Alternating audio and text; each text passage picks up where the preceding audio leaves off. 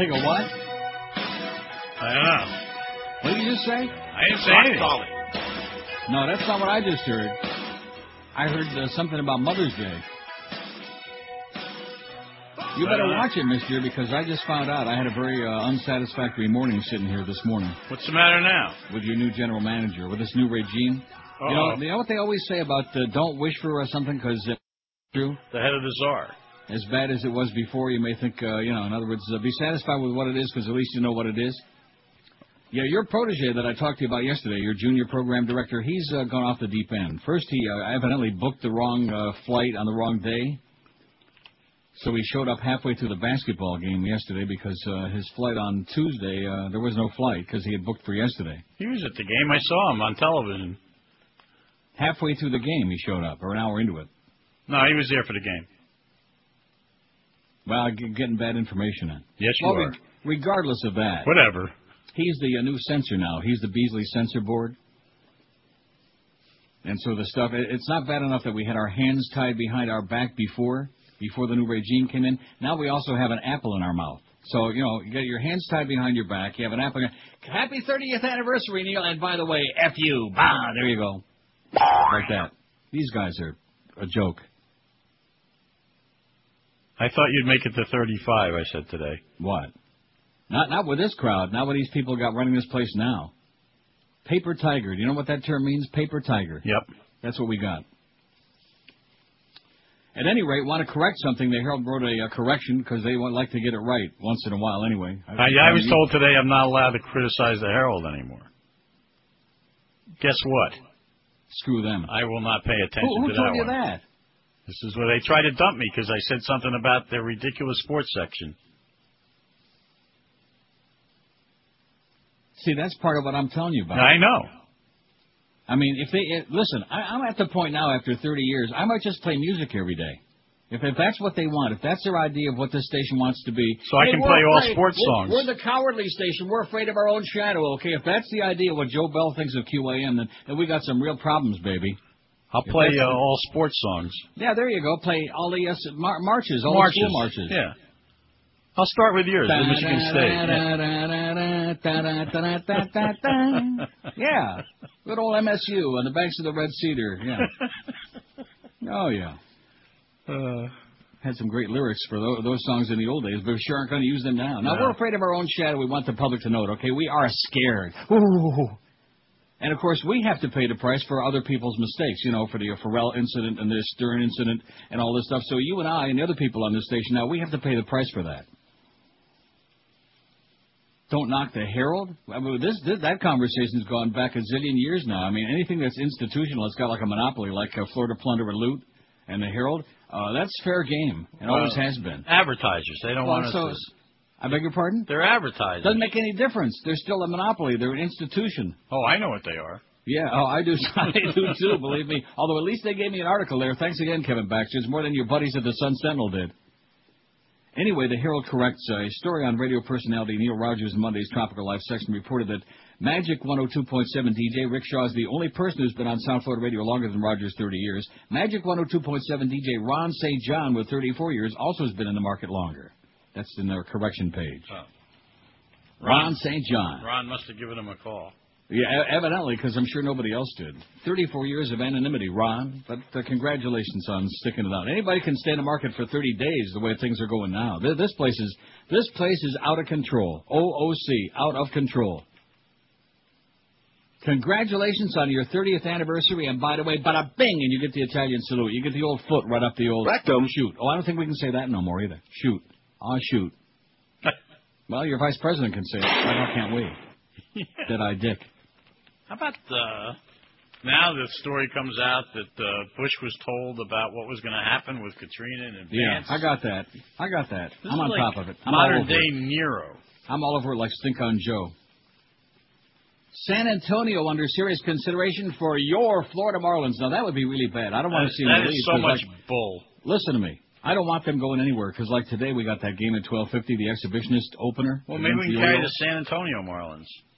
Hey, anything that'll uh, no, but that's not good because that's in a different time zone. That's in the central zone, so that would never work for me. They'll be in San Antonio when you move back to Miami. Oh, okay. Oh, they'll be in San Antonio when our new management grows a pair, which I'm not waiting for that. Did you notice something about that story? What the headline about the San Antonio thing. The Well, the headline, headline says, I got it in my hand right now, San Antonio under serious consideration with quote marks around the serious yeah. consideration. Well, read what the uh, it says. The quote is from the Major League Baseball president Bob DuPuy, and then find out where the serious consideration line comes from. Asked if it would emerge as the front runner, he said, I wouldn't go that far, and all I would say now, it seems to be the temporal focus. It's too early to have a front runner. Now, I think the most, the, the important part here is, first of all, the mayor of San Antonio, Phil, Phil Hardberger, didn't respond to a request for comment, number one. And number two, San Antonio hasn't presented a stadium financing plan to the Marlins. In other words, they're just, they're just talking like, in, hey, that would be nice. Uh, they got nothing on the And by the way, baseball doesn't want to go there. The market's not big enough. Well, uh, you know, it's uh, how about going to Cheektowaga would be good, Yeah. close to Buffalo. I mean, How there's just no How about chance. Buffalo? There's no team in Buffalo. Yeah, and for good reason. The market isn't big enough there either. Yeah. It's a miracle they still support the Bills. That Sabres franchise. And like I've they- been saying, they, all of it- they and by the way- to have a good team this year. The by the way- otherwise that franchise would be considered for. Uh, And, and by the way, this is written by the same idiot who's been writing about Las Vegas. now you're well, not knock, you're not knocking Barry Jackass, are you? And guess what? Yeah. As long as Selig is the commissioner, as I've There been will be no saying Vegas. all along, there will be no Las Vegas for Major League Baseball. Correct. Okay. Yeah. So why does this paper continue to write it? Are you knocking the Herald again? Yes. Oh, I smell a suspension coming. Can I Now, you- pick when I are, get are it? you telling me that your people in there, that they dumped you this morning? yeah. Well, they're under orders. under orders from whom? That's a good question. Who do you think? Yeah, I, I don't know. From Clarence? Mr. Lewis and Clark. Who the hell is that? You know, the great explorer going through the country with the wrong plane ticket. Oh, so that part of the story is true. I don't know anything except that I saw him at the game. He was there. Yeah. 'Cause Oh, he was terrible. sitting in the front row, and uh, I didn't listen to the game. I was watching on television, but I Well, saw I'm that. glad. I'm glad to see after his 30 months of experience in the business that he's got better judgment to decide what can be on the air and what's not after my 30 years. It ju- just, I mean, you talk about having disrespect for the talent. This this station, I mean, at least when Greg was there, we knew all of his foibles and all of his problems. He used to play the cat and mouse game, would go into hiding and not return phone calls. And you know something? In retrospect, maybe that was just as good. That maybe that was all for the better. But what we got now is just like all the good glad handing and happy talk and hey, everything's really great, and then just bada bing, and you can feel in your back, you feel the uh, oh man, the blood is just spurting out of there. It's like that South Park episode where the Vir- Virgin Mary was bleeding out of her uh, Rectum. backside. But nevertheless. So I guess the San Antonio, so I can put that in the bottom of my pile, huh? So you've got a good day today. Short one, huh? Yeah. Oh, that, that's the only thing good about it. Boy, I'll tell you one thing. If I wasn't going out to Woodbine after the show to be, before, I sure as hell am now. oh, you know, you know the feeling? Mandich Just has the life. Have the need to go out there and plunge your guts out. Mandich gets the hockey baseball sandwich today. Yeah. Well, just like he said yesterday, uh, he said, I taught him well. I taught both you guys well. Yep. Well, that that part of it is fine, but the other part of it is not uh, not too good. What I'm seeing on the horizon now, this new uh, this new regime, man. I thought we had something good going on. It looks like, oh boy, you ain't seen nothing yet. You thought you had Cirrus before. Just wait. You see, I mean, the fact that you're uh, Mo, Do- do- do- Mo do- is gone and the water Nazi's on the way. Now, now that may be all well and good, you know, but how does that really affect your life or my life or your show or my show? Does that really affect us or impact us in any way, shape, or form? I don't think so. No. No, I don't think so. Doesn't affect my life. No. Mo never affected my life. No, I think uh, music sounds good on it. You know, although people think I got a bad taste in music because you know, I'm an old fart, but I think I got pretty good taste in music. I think a music show sounds pretty good because nothing in my contract says it's got to be a talk show. It's the Neil Rogers show, which is basically whatever I decide it is. I don't think mine says talk show either, so I No. can play marches. Sports marches, I think, is good. huh? How about that Notre Dame, uh, the Fighting Irish, whatever that thing is? I don't know how that goes. I'm trying to forget it. Boy, do I hate Notre Dame. The Notre Dame song? Yeah. Cope, sing the Notre Dame song for Neil.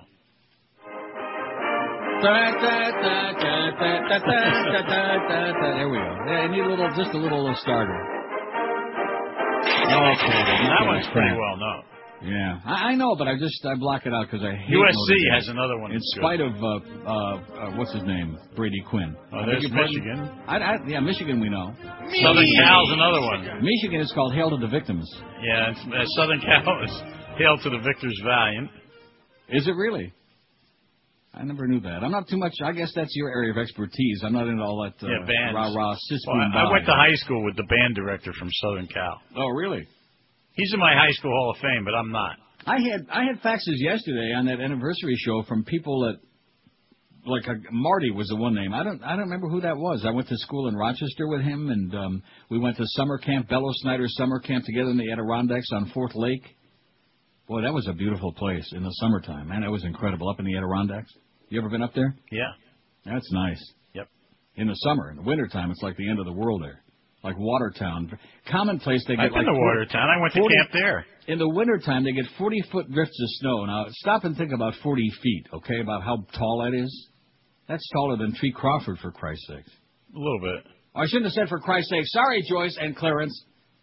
I got to pass that by. The, I guess now what we're going to do is we're going to have a committee. And if you're thinking about discussing the Herald or Florida Plunder and Loot or saying uh, Jesus or what, we have to pass it by the committee first. Now that we have this new regime now. I, I knew that the Gestapo had taken over the federal government. I didn't realize they had also taken over this radio station. That's a good way to muzzle me, I'll tell you that. That sounds really good. I went to Watertown in the summer. Yeah, I never been there. Never Oh, been I up. used to go there for two weeks for my Yeah. uh, my military duty. Yeah, Fort Drum, Camp Drum. not Fort Drum. Fort Drum is in Florida. No, Camp Drum is in Watertown, New York. Well, Camp Drum uh, in Watertown. Yeah. That- Fort Drum is in Florida. That was where- there by the uh, Oka, Oka, uh, what is that? There might be two of them. The Oak, the Okahumpka turn, Turnpike Plaza. I think I think that's what it really is, isn't it? The Okahumpka Plaza. Can't say that. Oh, uh, oh, sorry. Like I was going to say, the Oka Turnpike Plaza. How's that? Yeah, See, I got that. Yeah, I can put that in everything now. Hey, happy to you folks. Yeah, this is this is the one though. This is I would say, and you know, this is the nature of this business. I'm not I'm not saying this to be funny or dramatic. On the day after that 30th anniversary, which yesterday was kind of fun. It was we had a lot of nice faxes, some good calls, and today is the most demoralizing day I think I've had in years, maybe ever in this business. It's like you talk about getting shot down. It's just it's just ridiculous. And it's all over a bit that isn't even it's not even within a hundred miles of that line. You know that line that we can't cross that imaginary line because we're going to get fined. It's that line. It's not even close to that line. But then again, what would I know about it? I've only been doing this for like a hundred years. I mean, you know, when you got them even like Clarence and the Beasleys, uh, they're the ones who are going to decide. No, seriously, this, this new guy, he just, yeah, you know, I, I take back what I said about Kevin Baxter. Remember I said that first line in the article was over the top about I hate the management? Yeah. I, I, I and I, I said, well, that's not right. That was the previous management. No, no, he's right. When you work for other people, it's all, it's always the same. It's the faces change, the the uh, method changes. You know, the glad hand. Oh, you're so great. But in, and the bottom line is, they still stick it to you every chance they get. I'm going to win that damn lotto. It's up to nine million for Saturday. I'm going to win the lotto and just get out of this. Just tell these people to screw off. Look at this. Here's a fax from a Michigan State alum wishing me happy uh, anniversary. Isn't that incredible? From a M- MSU alum. Says he listens on the internet. So I wonder where this person is. Where's the 205 area code? Does anybody know? 205? Never heard of it. He says he used two words that have always been curious as to their definition. I've tried looking looking them up in the dictionary, and never been able to find them. They're pronounced farbissina. Well, that's a Yiddish word. You'll find that in the Yiddish dictionary. It means fanatical, farbissen, as in farbissina goyim, like a fundamentalist. And sycophant. Alabama. Oh, at 205 he's in Alabama. Well, no wonder he doesn't know his Yiddish. and sycophant, uh, well, he sycophant, he's just not spelling it right. Sycophant means a suck up, you know, an ass kisser. Oh, I, like like I said, a kisser. Excuse me. Sorry. Sorry. It's okay. It says, "Could you enlighten me and all your other dumbass? I mean, your dumb listeners." So there you go. Thanks a lot for my uh, buddy in Alabama, a Michigan Stater. Well, I'm going out to the ball game today. Good. You'll have a good time there. Love spring training games. Excellent. Yeah, there's no pressure. It's like a nice, relaxed atmosphere. Yep. And maybe they even have good food there at that. Uh, Fort Lauderdale Stadium's not Yeah. bad. Is it really? Yeah. I bet it's better than. Oh, I shouldn't start talking about the food at the Ma- Macarena. I'll get suspended for that. Although I, I would like to remind, I don't do suspensions. No, no, that that's you're laughing, That's but that's true. true. I, I've made that very clear to these people. I don't do suspensions. It's just uh, that's baby crap. You know, I don't do that. They want to play hardball with me, then uh, fine. I'll see them with uh, Ellis Rubin. Uh, He sure did a yeah, hell of a job for that uh. Lionel Tate, didn't he? Hi, yeah. if you thought Ronnie Zamora was in good shape, wait till you see Lionel Tate. Well, Ellis is under a lot of pressure, you know. Well, apparently uh, he got he's going to get 10 to 30 years, right? Yeah. Well, his attorney was Ellis Rubin. Better than the alternative. Ronnie Zamora got 26. When I first came to town, that was the big case, the Ronnie Zamora Yeah, I case. remember and it. Ellis defended him with that television intoxication case, got nationwide publicity, and got Ronnie 26 years in the slammer, which he just got out. Did they give him a television? I think that fellow would be a little too intoxicating. Just every now and then a bottle of cheap wine, bottle of Grandma Boone. Meanwhile, he was in the slam. Did he get to watch That's what I'm talking about. Yeah. They didn't want to be overly intoxicated. A little bit was okay, but TV was just too intoxicating. Well, listen, have a great day. I'm going out to Woodbine and plunging my guts out. I might just play five dollars today instead of that lousy dollar stuff. I might just go crazy. I'm going to go watch a few innings. So you have good luck. Yeah, there you go, and you too. Okay, have a good day. You're not betting on this game now, are you? No, I don't bet exhibition baseball. You know who used to bet exhibition baseball? You already told me this. Yeah, okay, never mind. See ya. Bye.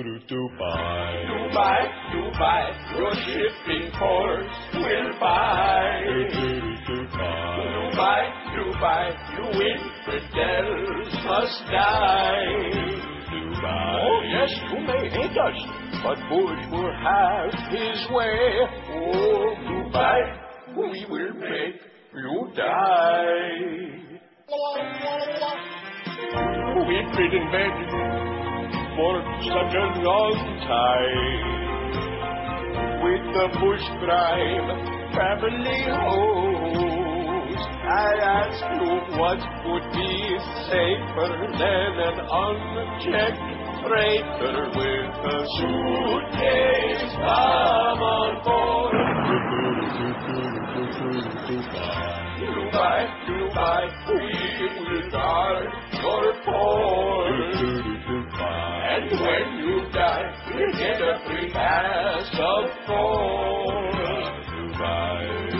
When those bombs explode. Oh, Dubai, we will make you die. Yeah. Thank heaven for 9-11. For we now control most of your lives. Cash for terror we were given to the Muslims who hate women. Guys. We'll change your mind and it won't be hard. You buy the height of the old race car. Stay tuned to corporate news, cause we own that too. Oh, Dubai, we will make you die. I'm dying over here. 1016, yeah, I can echo that sentiment, believe you me. So that's quite a fly opener there when Hank telling us about uh, we're not supposed to knock the Herald either. Really? I never got that memo. And then we'll probably be getting a memo about Florida plunder and loot. Well, they also advertise on the radio station, you know. So I guess Right. if you want, if you want to be exempt from any kind of criticism or the wrath of the public by way of us, just buy a couple of spots, and then forever you will be uh, protected. Well, if you This- this recall- place, no, seriously, this place is caving in like a um, like an earthquake, Like a sinkhole? uh, like like a stinkhole. That's exactly right. Can we say that? Like a stinkhole. And it's a sad, sad day for me. It goes to show you, you know, the euphoria of yesterday, and then we turn it around, and here we are today. This is Neil Rogers. Absolutely. This is 560 QAM.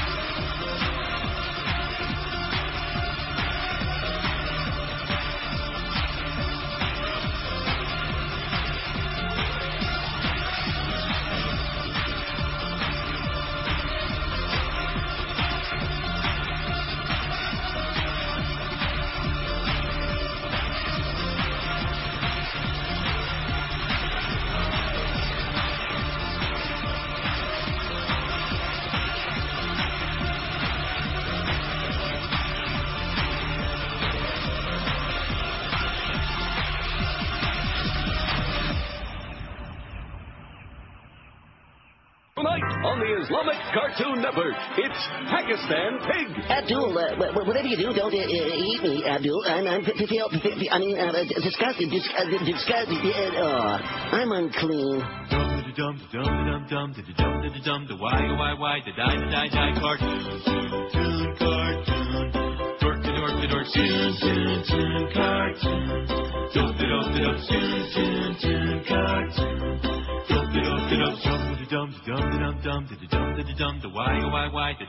Cartoon. You made the Muslims upset. And now they're killing each other. And blaming it on the web. Cartoon.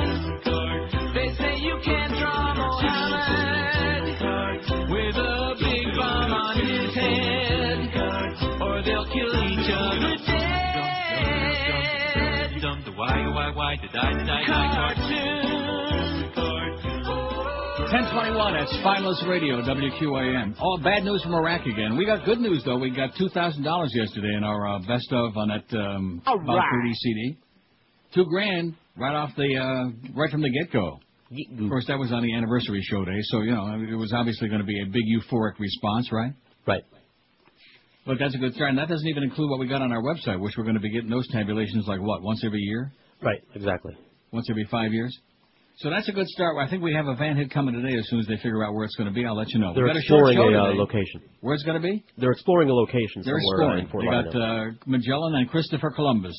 yeah, that's uh, Cristobal Marlins Colon. on deck at 12:50 today, and then the Marlins and the Orioles in Fort Lauderdale. The Humper's going to be there. 105 is game time, so we get out of here at 12:50. And boy, if ever there was a day when I wanted out of here early, this is the day. Believe good timing on that, I guess. If there was one good thing about today, it's the ball game. Yeah. Mad Dog follows the ball game till 6:30. Then we got more sports. Boy, we got sports up the old uh, shoot today. Panthers preview at 6:30, and the Panthers, fresh off their 8-2 win in Tampa the other night, they got the Montreal Canadiens tonight, 7 o'clock, followed by the Eddie K show. That's our award-winning lineup. So we don't have to worry about that two to four slot today because uh, we got a ball game in there, right? Right. A series of bombings. Here's that bad news briefly. I'll try to like minimize it because we don't want to get you depressed. Misery does love company, though. A series of bombings and attacks left at least 21 people dead and more than a dozen others wounded in Iraq today. Gunmen attacked a checkpoint north of Baghdad, killing 10 Iraqi security forces, six Iraqi soldiers, and four police. This is the insurgency that's waning, according to uh, Deadeye Dick, the vice president. The insurgency is waning. So these must these must not be insurgents. They must be other evildoers who are doing all this uh, killing and stuff. That's right. Bad people. Here's the poll result from our anniversary show yesterday. What best describes Neil's 30 years on the air in Miami? About 30, man. 2,003 votes. Unbelievable. Unbelievable. 630. That's quite a feather in that guy's cap that called it in a couple days ago. Remember that? Where we had left Yes, that I off? do. He called in. He said, How about Unbelievable. I And agreed it's and I number voted one. for it. Entertaining 605. A real mitzvah 121. The Pulse of Florida 112. Fun 112. Informative 86. A miracle 77. You know, I think even Tim Williams over at the old Zeta days, you know, the Sonny boy, whose whose mother-in-law owned the radio station, even he wasn't as repressive and restrictive as the current regime. He, even he didn't wasn't that paranoid and, and terrified of his own shadow. We ought to have a big billboard campaign. QAM. We're scared. and we are, man. Be we are petrified. We are terrified. We're shaking and quaking in our boots. A miracle 77. Oh, you can say that again. It's a miracle. Provocative 73. Ponderous enough already 71. I think they may have a point. Enlightening 43. Stale 34. So we just went over between those two. That's 5.1%. That's bad.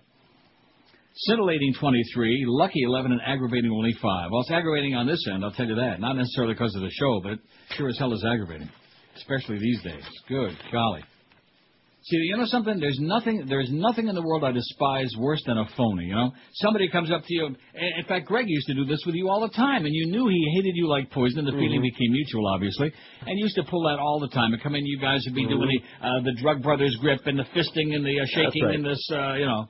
The Mason secret handshake. Exactly, a little uh, little finger there on the uh, palm of the hand. Jumping up in the air, uh, right, chest, chest that's it. Doing a high five, jumping That's five right. feet, and and you you know you hated each other like poison.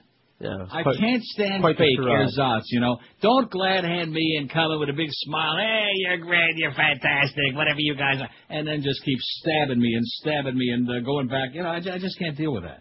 So just uh, stay away. That's my best suggestion for these people. If they want this show to continue, stay the hell away. I'll show up every day and do the best I can under your very limited circumstances. That's all I can do because you people are depressing. I'm going to play You Depress Me in honor of the new management. Who should be the Democratic Party's presidential? And by the way, this isn't just shtick today, okay, Joe? This is not shtick. This is uh, from the heart. Who should be the Democratic Party's presidential candidate in 2008? 746 votes. Howard Dean, 146. How do you like that? Does that make you feel a little bit better? It does. It makes no difference, 139. Now, I'm not sure those might be Republicans saying that, or people who think uh, they ain't got no chance, or that all is lost. It's kind of like the QM mentality, you know, all is lost. Hillary Clinton, 133. Al Gore, 70. Barack Obama, 59. Wesley Clark, 45. He can start exploring all the delis in South Florida again. Joe Biden, 38. John Edwards, 37. Wait till we get near the bottom. It's really revealing. I don't care, 31. I hate this poll, 24. John Kerry, only 14. And the outgoing governor of Virginia, Mark Warner, 10. John Kerry is like right near the bottom. How do you like that? I mean, Al Gore is, you know, he's got a respectable 71 votes. But John Kerry is way down there near the bottom. Isn't that very revealing? Even though he Yes, it almost won the damn la- and probably did win the last election, but Probably. nevertheless, they still don't want a a waffler in there. They want somebody who was against the war from the beginning, who tells it like it is, told it like it was right from the beginning, doesn't like go all over the place, and doesn't make apologies and yada yada, and uh, you know really kicks ass. And that's Howard Dean. That's who got my vote. Howard Dean's the man, baby. I realize it's only like uh, early 2006, but it's never too early to be, uh, you know, starting to plan against fascism. Just like here at QA, and we better start having some secret meetings pretty soon. This is Neil Rogers. this is 560 QAM. Here's the tale of two rock and rollers past their prime. What's happening? Straight out of Detroit Rock City. This is Kid Rock. What's up? I'm Scott Stapp. And the secret no one knew. I don't spend a lot of money on videos. I don't think a lot of people realize that. Is it true love or something more? Higher. Right here. I think you turn the cameras on, you put you put the thought into the video and not the money. They call each other pet names. Blonde mama. Cheap. Dig it. And no one understands what these two share. That's the way my stage sets are, and that's the way my videos are. Sometimes the simplest things matter most. Play one of my songs. I just don't think that's necessary. Grammy winning singers Kid Rock and Scott Stapp star in Brokeback Rockstar. It's good to be the king. 1031. Well, I can see there's a couple others that are in there. I'm not going to be playing either uh, nowadays. If you thought we were censored and uh, muzzled before, you ain't seen nothing yet. Just uh, trust me when I tell you. They haven't got a clue. More bad news from over there in that part of the world. Why don't you ever read any of the good news? There isn't any. A suicide attacker rammed a car packed with explosives into a vehicle carrying an American diplomat in Pakistan's largest city, Karachi, killing four people, including the diplomat, ahead of President Bush's visit to Pakistan. How do you like that? Oh my God. Bush condemned the attack near the U.S. consulate in a luxury hotel in Karachi and said the terrorists and killers would not prevent him from going to Pakistan on the final leg of his tour of South Asia. He's on his last legs. Kind of like us.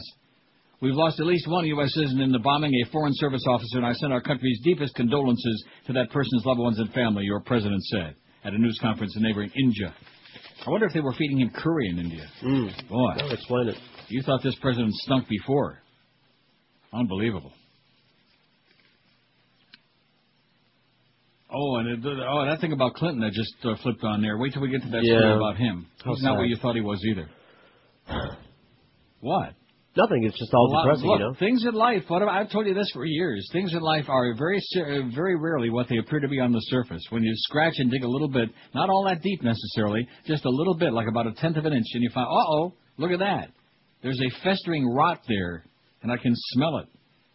Anyway, we've got some faxes left over from yesterday. I'll intersperse those because I don't want to like keep dwelling on that. We've only got to like uh, 12:50, and I'm going to race out of here at 12:50. Don't anybody waste your time calling here at 12:50 or bothering me because I'll be long gone, man. I'll be dressed and out the door. Here's a, a fax from Dr. Ron Hallandale said yesterday, I just wanted to congratulate you on 30 years of wonderful entertainment. You tell it like it is, and that's been very important for many people. Obviously not for the current management, though. They're not interested in telling it like it is. They just want to tell it like the Beasleys want us to tell it, okay? They're going to put the words in our mouth, just like that thing with Howard Beale and Network, you know? Like Mr. Jensen. He put the words in the mouth, and Howard Beale went on the air and pop, pop, pop, and did that. I'm a psychologist, says Dr. Ron, with a practice in Hallandale. Offer me for my depressed patients to your show. It seems to help them. oh, yeah. This definitely is a show for crazy people. Oh, I'm sorry, Dr. Ron. I don't want to use that word crazy. For disturbed people. I've been listening since 88. At that time, you were attacking the early birds. You got my attention then and still do now. Best of luck in all that you do. I hope you decide to stay on the air after your contract with WQAM runs out. Oh! Woo! This guy, you got it. You don't need my show, Dr. Ron. You got the uh, gift of uh, humor, man. You are a real comedian. Isn't that funny? That's pretty funny. He hopes I stay on the air till after my contract with this joint runs out, like in about five minutes. Let's see. Here's Mike in Melbourne for the poll. Sam Nunn. Oh, get out of here, Sam Nunn, the uh, right winger in drag. Are you kidding me? Democrat, my ass. He could carry some southern states. He has the foreign policy credentials. He's a moderate. Moderate, my ass, Mike. And he's been out of the Senate for almost 10 years, so the current stench of corporate shouldn't taint him, but he looks like a goof. He is, he is a goof, Sam Nunn. My God, he wouldn't get none votes from anybody to the left of Attila the Hun, Sam Nunn. Get out of here, Mike. Go peddle his ass someplace else. Brother. How about Clarence for president? At least we'll get him out of this place anyway. I think he's just as qualified to be president as he is to be PD, wouldn't you say? I'm sorry, I don't want to. I don't want to put Yeah, you on the well, spot. whatever, so who made up that story about how he got there in the middle of the game or an hour late into the game? You're the one that made up in the middle of the game. We told you late. Late. I was the told he showed the exact words an No. hour into the game. No. Yes. I was here when uh, you got the story. That's not what was said. Okay, what was said? Half hour, I think. Yeah, okay, so in other words, when the game had already started. Right, late. Well, what difference does it make if it's a half hour, an hour? You know, if you're going to broadcast it, Not to sport. He was you he don't was show up when the actually there 40 minutes before the game. Yeah. um, before the pregame. Yeah. But uh, the whole ticket thing is is factual. Well, so the rest of it is is bogus. Yes, it is. Oh my God! How do I get that check back? Hey, buddy, I didn't. It'll bounce. I didn't break on the story. It's already on, a, on the way between Toronto and uh, Miami. How do I get that thing? How do I pull it back? I just let it go, man. It uh, go. Oh, no. I don't think so. I better get. Excuse me, I got to go call my bank now. I got a check I got to stop payment on. No, you're all right. You're just under a lot of pressure, like all the rest of us now. See, I told you, George. See, you will never listen to me. You never ever listen to me. Remember, I was telling you Sorry. yesterday. The one Sorry. frustration in my life is nobody ever listens. I try. I try to do my best. Tell people. I warn you. I told you. Oh no, this guy's he loves me, and blah blah blah blah, and we're gonna be great, and uh, all this other crap. You know. You know, i- if I wanted to take the time, which I don't because we got a short show today, I could go down point by point everything in these last couple of months since the new regime came in, and every single one of them has turned out to be, uh, how do I say it delicately, you know? Bogus? Like, uh, not, huh? Bogus? Uh, that's a good word, bogus. Bogus. Like nobody's going to mess with Josh or George, and then the next thing I find out, like two minutes later, is uh, Josh is going over to Power 96, and if he wants to work for free, he can do your show. And the and the agony of this whole deal continues going on because this one says this, and corporate says that, and bada beep, and it gets uh, Yes, no. Yes, no. Yes, no. yeah, it's uh, Uh-huh. no, yeah, like that, back and forth, and bada beep, bada boop, bada bop. The internal insanity continues, and then of course this thing with Clarence all of a sudden being he is all the ultimate censor of the world. Not bad enough we had Joyce on our ass, who's eminently unqualified, who's gone way beyond the uh, boundaries of FCC regulation. But now we also, on top of that, now we have an additional layer of censorship. Now we got Josh Darrow, who wouldn't know, he wouldn't understand radio regulations, FCC rules, if if you hit him on the head with a baseball bat. Couldn't hurt, but I mean, nevertheless, because where there's no sense, there's no feeling. And in a way, I feel sorry for him because he's had this enormous amount of pressure and responsibility put on him. Although I don't feel sorry after that call on Monday, you know. Well, you said this, and somebody was in the studio. Uh, yeah, I'm real good at that seeing long distance. You know, I can see right from here, right in that studio now. Mm-hmm. Laser beams. So, like I told you, so far things have not uh, not been really hunky dory from where we all sit. It's uh, looking pretty pretty grim. Although I do like that good decision on that two to four slot. Video shows Bush heard dire warnings ahead of Katrina. And see, and, and you know, th- th- I don't want to. I will because it's anniversary time. I can, I can, I can milk that through the end of the week, through tomorrow. Sure. But you would think that the very least, when all you ask is just pay me on time and leave me alone, That, that's it. Nothing, nothing else. Don't give me like a bunch, send up a bunch of balloons. You know, it's interesting. They had the Greg Reed going away uh, card. I didn't notice that anybody FedExed a nice uh, happy 30th anniversary card. Not that I would have expected it or it, it was necessary, but that would have been a nice gesture, wouldn't it? Sure. Have everybody in the building sign, hey, because at least I'm still on the staff. I'm still on the air last time I checked, at least as of this moment. That didn't get done. But at the, at the very least, just leave me alone. Don't kiss my ass. Don't tell me how wonderful I am, how great my numbers are. I, I know I can read the numbers, okay? I've been doing this a long time. Just leave me alone and pay me on payday. That's it.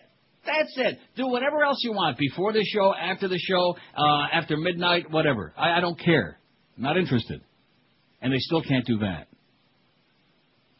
Because we got a junior program director now who's going to, he's going to take control of it. And just like you were saying before the show today, everywhere I've ever been, mm-hmm. that's their goal. They're, they're, get the big ratings, bring in a lot of money, but oh, we're going to control that Neil Rogers. We're going to get control of that show. We're going to control what? What is there to control? We're Well, kicking ass. You got some other problems in other day parts. Deal with those problems, okay?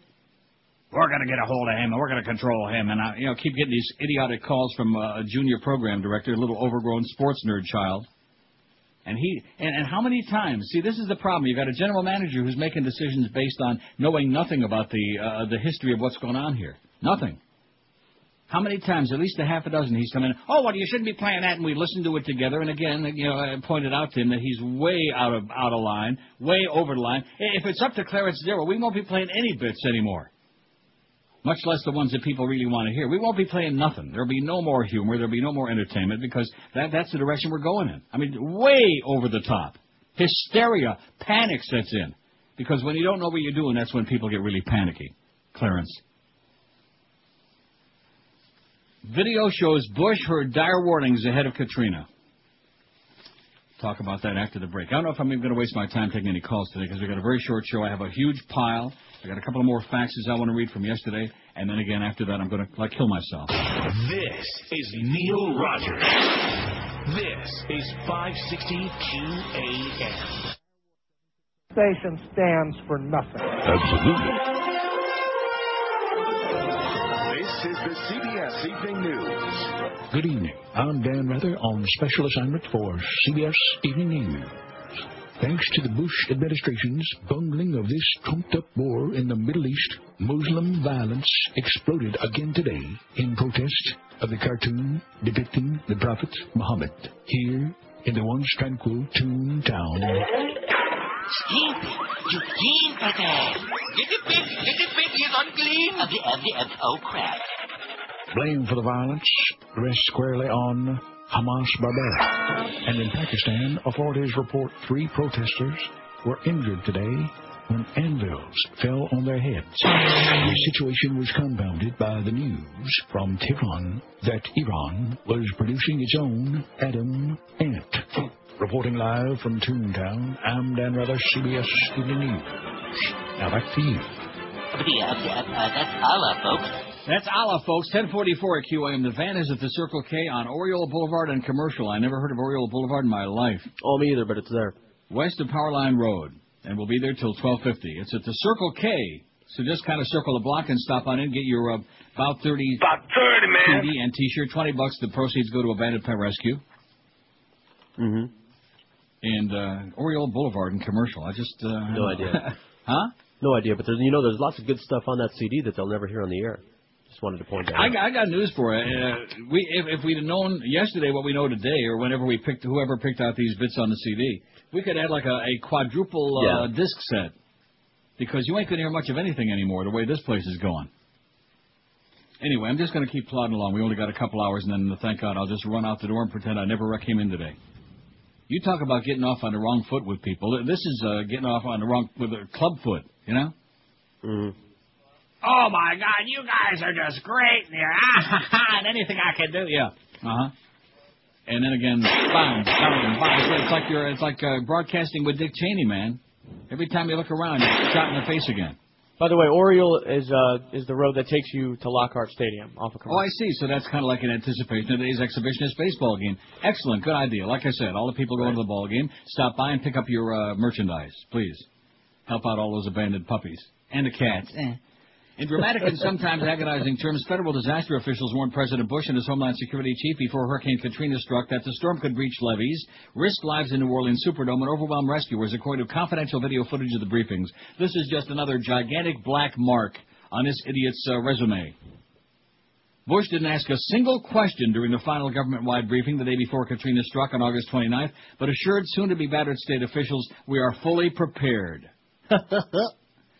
Six days of footage and transcripts obtained by the Associated Press show in excruciating detail that while federal officials anticipated the tragedy that unfolded in New Orleans and elsewhere along the Gulf Coast, they were fatally slow to realize they hadn't mustered enough resources to deal with the unprecedented disaster. More blood on your president's hands. Even Rutger Hauer in The Hitcher never had this much blood on his hands. Linked by secure video, Bush's bravado on August 29 starkly contrasts with the dire warnings his disaster chief and a cacophony of federal, state, and local officials provided during the four days before the storm. I love that word, a cacophony of uh, officials. A whole bunch of folks.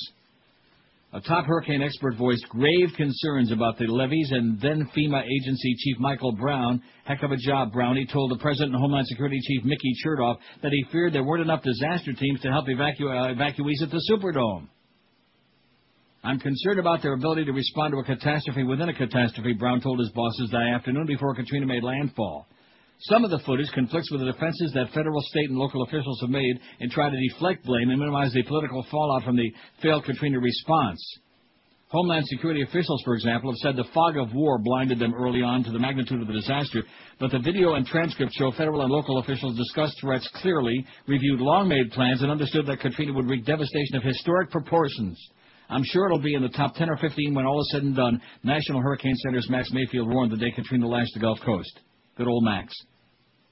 I don't buy the fog of war defense, Brown told the AP in an interview today. It was a fog of bureaucracy. Even old incompetent Brownie Brown, even he is shocked by their ineptitude.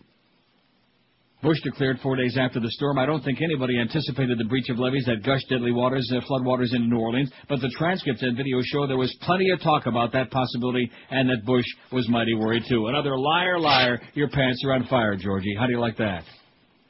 How, how this man cannot be impeached? It just, uh, which I got that story by Doug Thompson Yeah, about. he has Republicans fear Democratic gains in November could increase calls to impeach Bush. All right. Oh yeah, please, please. While there's any semblance of a country left. And then after that, well, then we'll impeach the Beasleys. How's that?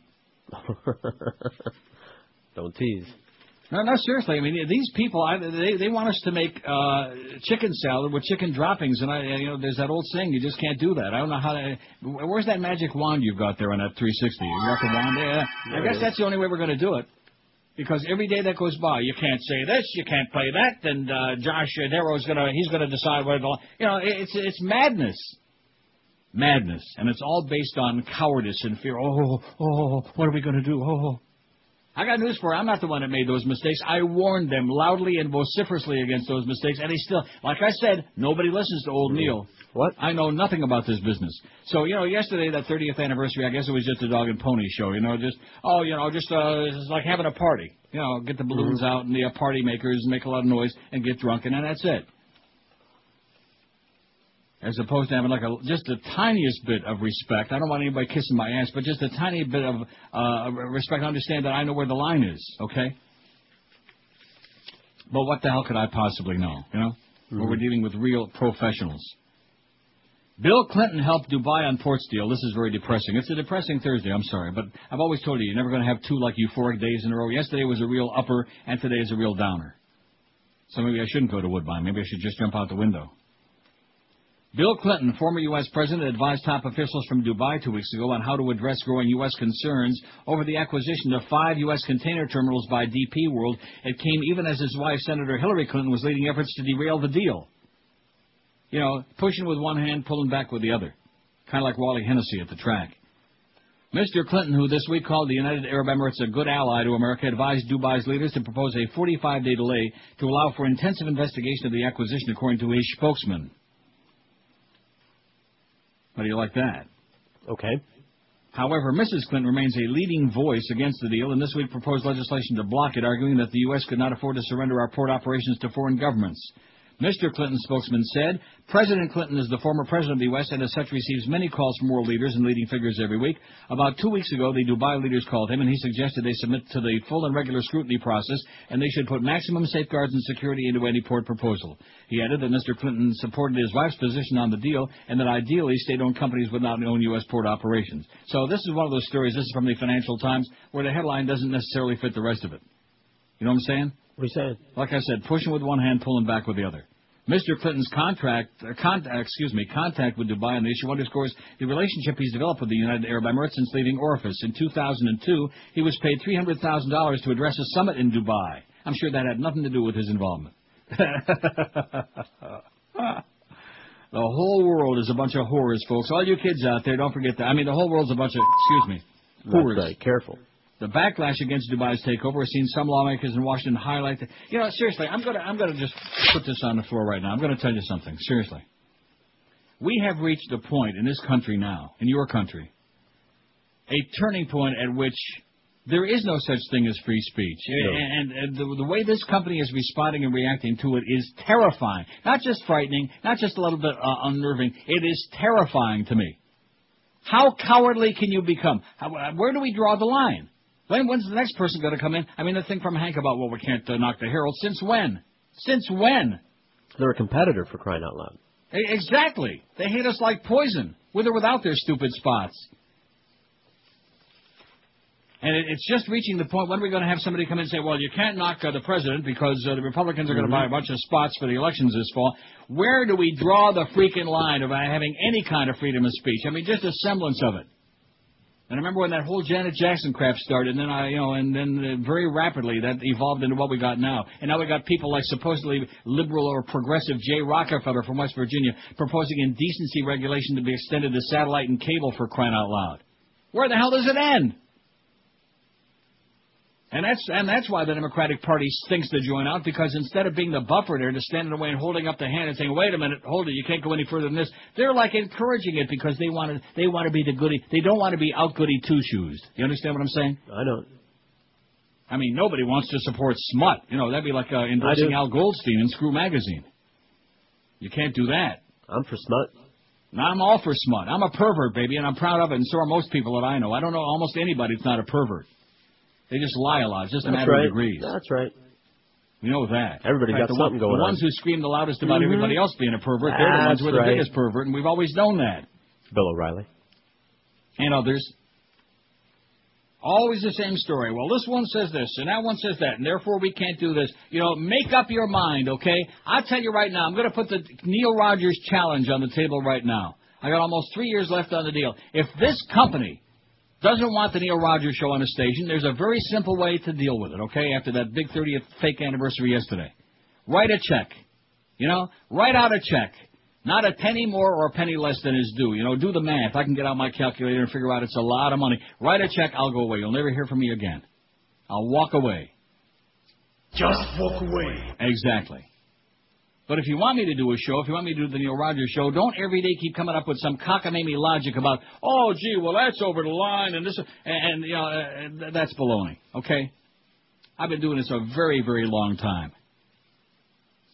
And I think that the, the changing of, of the regime, as opposed to what some of you thought, including you, as opposed to being a good thing, the, it, it, again, it's learning on the job kind of a deal. Well, I got news for you. It's not like being the president. There's some things you're going to learn on the job. Nobody ever has enough training in life to be the president, but you can't learn it all. But then again, why would they ever want to listen to me? You know what I'm saying? Who would want to listen to me? I know nothing. What? All the success I've had, just like that one choice on the poll yesterday, lucky. It's just been lucky for 30 years. That's all. Not because I know anything about this business or because the show is any good or because people listen loyally and listen online all over the country and all over the world. No, it's just because of luck. I know nothing. It's a coincidence. Yeah. As opposed to little sports nerds, they're the experts on broadcasting and about the. I, I got news for you. I'm not even going to say it. It's not even worth talking about. Here's the facts from yesterday. Hi, Neil. I've been listening since the uh, sweet and low days. You've entertained me, made me laugh, gotten me angry, but most importantly, helped me see and think about things and people. In South, oh, people in South Florida differently. I'll smoke a fat one and a stogie too to celebrate your 30 years in the business. Thanks for the memories. Uh, signed, Curious. P.S. George is great. Curious at Bay Plumbing. Thank you very much. Curious Bay Plumbing. Here's one from Mark. Now, this is interesting because the last sentence, oh boy. Sorry, Mark, I couldn't live up to your what you said. He says, Happy 30. I've I've been with you all the way from KAT. I thought you and Craig were both a flaming hoot. I guess I had a strange taste for a teenager then. He says, stuck with you through WNWS, INZ, Zeta, and IOD, where they blew up the greatest effing lineup in the history of South Florida radio. Then he says, don't ever let the bastards get you down. Best wishes, Uh. Mark. Well, thanks for the best wishes, Mark, but unfortunately... Oh, this is your buddy Mark, the chronic My- faxer Mark. Close personal friend. Yeah, chronic factor Mark. Well, unfortunately, I think you put the canary on me, Mark, because boy, you talk about getting somebody down. I'm just, I, I'm so, I'm just so deflated and depressed. It's just there are no words to describe it. Because it's a rude awakening that you know people give you the, like I said, the glad hand. Hey, everybody, I pat you on the back, and then uh, bing when you least expect it. You know, it reminds me of uh, what, what's his name in The Godfather Three. What's his name? Well, no, in Godfather Two, Hyman Roth. Oh, know, he, the, he was partners with Michael. You know. Mm-hmm. But the whole while he was plotting, uh, they, right. in fact, the whole while they were plotting against each other. Mm-hmm. And then, of course, that creepy guy goes in the hospital. and He's got the uh, pillow and Mm-hmm. puts the pillow over his mouth, and uh, bing, don't see him no more. He was good, that creepy-looking guy. I don't know Yeah, he who the was. I was. A very, very scary man. Very, a very, very scary guy. More scary than Luca Brasi, who I thought was more amusing than scary. Who should be the Democratic Party's presidential candidate in 2008 if we live that long? 862 votes. We're going to get to 1,000 maybe today by 1250, or not. Howard Dean, 177. Howard's the man, baby. Howard. It makes no difference, 165. Hillary Clinton, 155. She's doing well, and George not too happy about it. Al Gore, 74. Barack Obama, 71. Wesley Clark, 55. Joe Biden, 45. John Edwards, 39. I don't care, 32. Don't care. I hate this poll, 32. Mark Warner, 15. And John Kerry, oh, no. That must be like a typo or something, isn't it? Must be. I mean, it looks to me on there like uh, John Kerry's in last place with a measly, a, a measly 14 votes. This is Neil Rogers. This is 560 QA. This is the Neil Rogers Show. Oi! This is your brain. Any questions? Celebrity Justice. Dick, what happened? The group of us that hunted all day on Saturday. Saw Harry standing there. He was dressed in orange. I turned and shot at Harry. He was struck in the right side of his face. And he was, I'm sure, stunned, obviously. You think? It's the first time I'd ever hunted Harry. What? There's no, uh, it's not Harry's fault. I guess not. The other hunter and I then, um, we were hunting quail and walked about 100 yards in another direction. Each of us got a bird. You guys continued to hunt? Exactly, that's what we did. What was Harry doing? Uh, bleeding, obviously. What were you thinking? I have no idea. Celebrity Justice.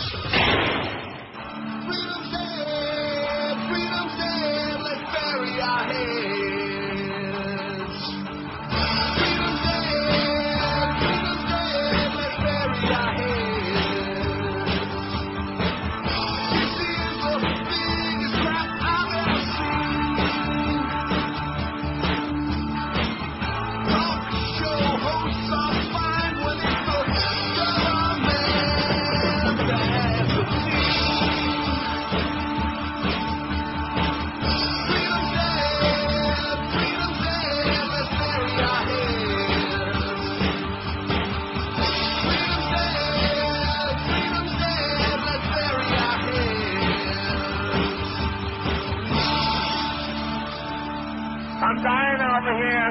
It's 11:02 at 560 WQF boys and girls in uh, whatever this is. We got the Marlins baseball today, the first exhibitionist game of the season. Aren't you excited about that? I sure am. I'm whipped up Okay. into an a- ap- apoplectic frenzy. 12:50 the pregame. Marlins on deck. Marlins and the Orioles at 105. Now is that going to be with uh, our good buddy Dave Van Boring? That's right. And then again, Foxy Roxy, I guess, right? Both your good buddies. Now, what about that TV guy, that Rich Waltz guy? Is he back this year too? He is awful, man. He's brutal. I would imagine he's back, yeah. Oh my God, you got to be kidding me, Rich Waltz. I think somebody ought to put a horse's head in his bed. Mad Dog after the ball game, then Panther preview at 6:30, and the Panthers and the Canadiens at uh, 7 o'clock from the Mac Arena. Eddie K after the game. It is at the Mac Arena, isn't it? It's a home game. Yes. Come on, Josh, get with it. what? You know, when you were getting paid to show up there for a few minutes and uh, you know pretend you belonged there, that, that was okay. Then you had a tremendous interest. Now that you're not on the payroll over there anymore, uh, oh, I don't know. Who cares about that crap? That's right. Stuff like that. That hockey? Yeah, that hockey crap. Exactly. A review of United Arab Emirates owned company's plan to take over a portion of operations at key U.S. ports never looked into whether the company had ties to Al Qaeda or other terrorists, a key Republican lawmaker told CNN yesterday.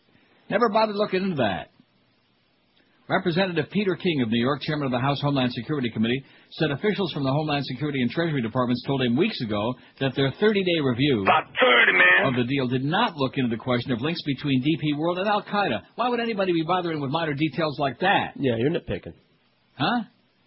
Nitpicker. King said the officials told him after he asked about investigations into possible terrorist ties, Congressman, you don't understand. We don't conduct a thorough investigation. We just asked the intel director if there's anything on file, and he said no.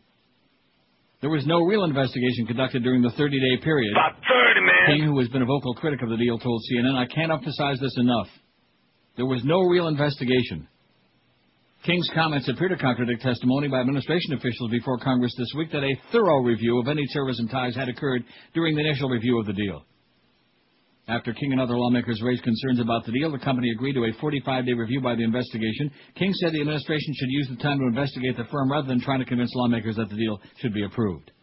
When I hear the administration saying they want to educate the Congress and the American public, they should be educating themselves, King said. They should do the investigation they should have done after the 30 days.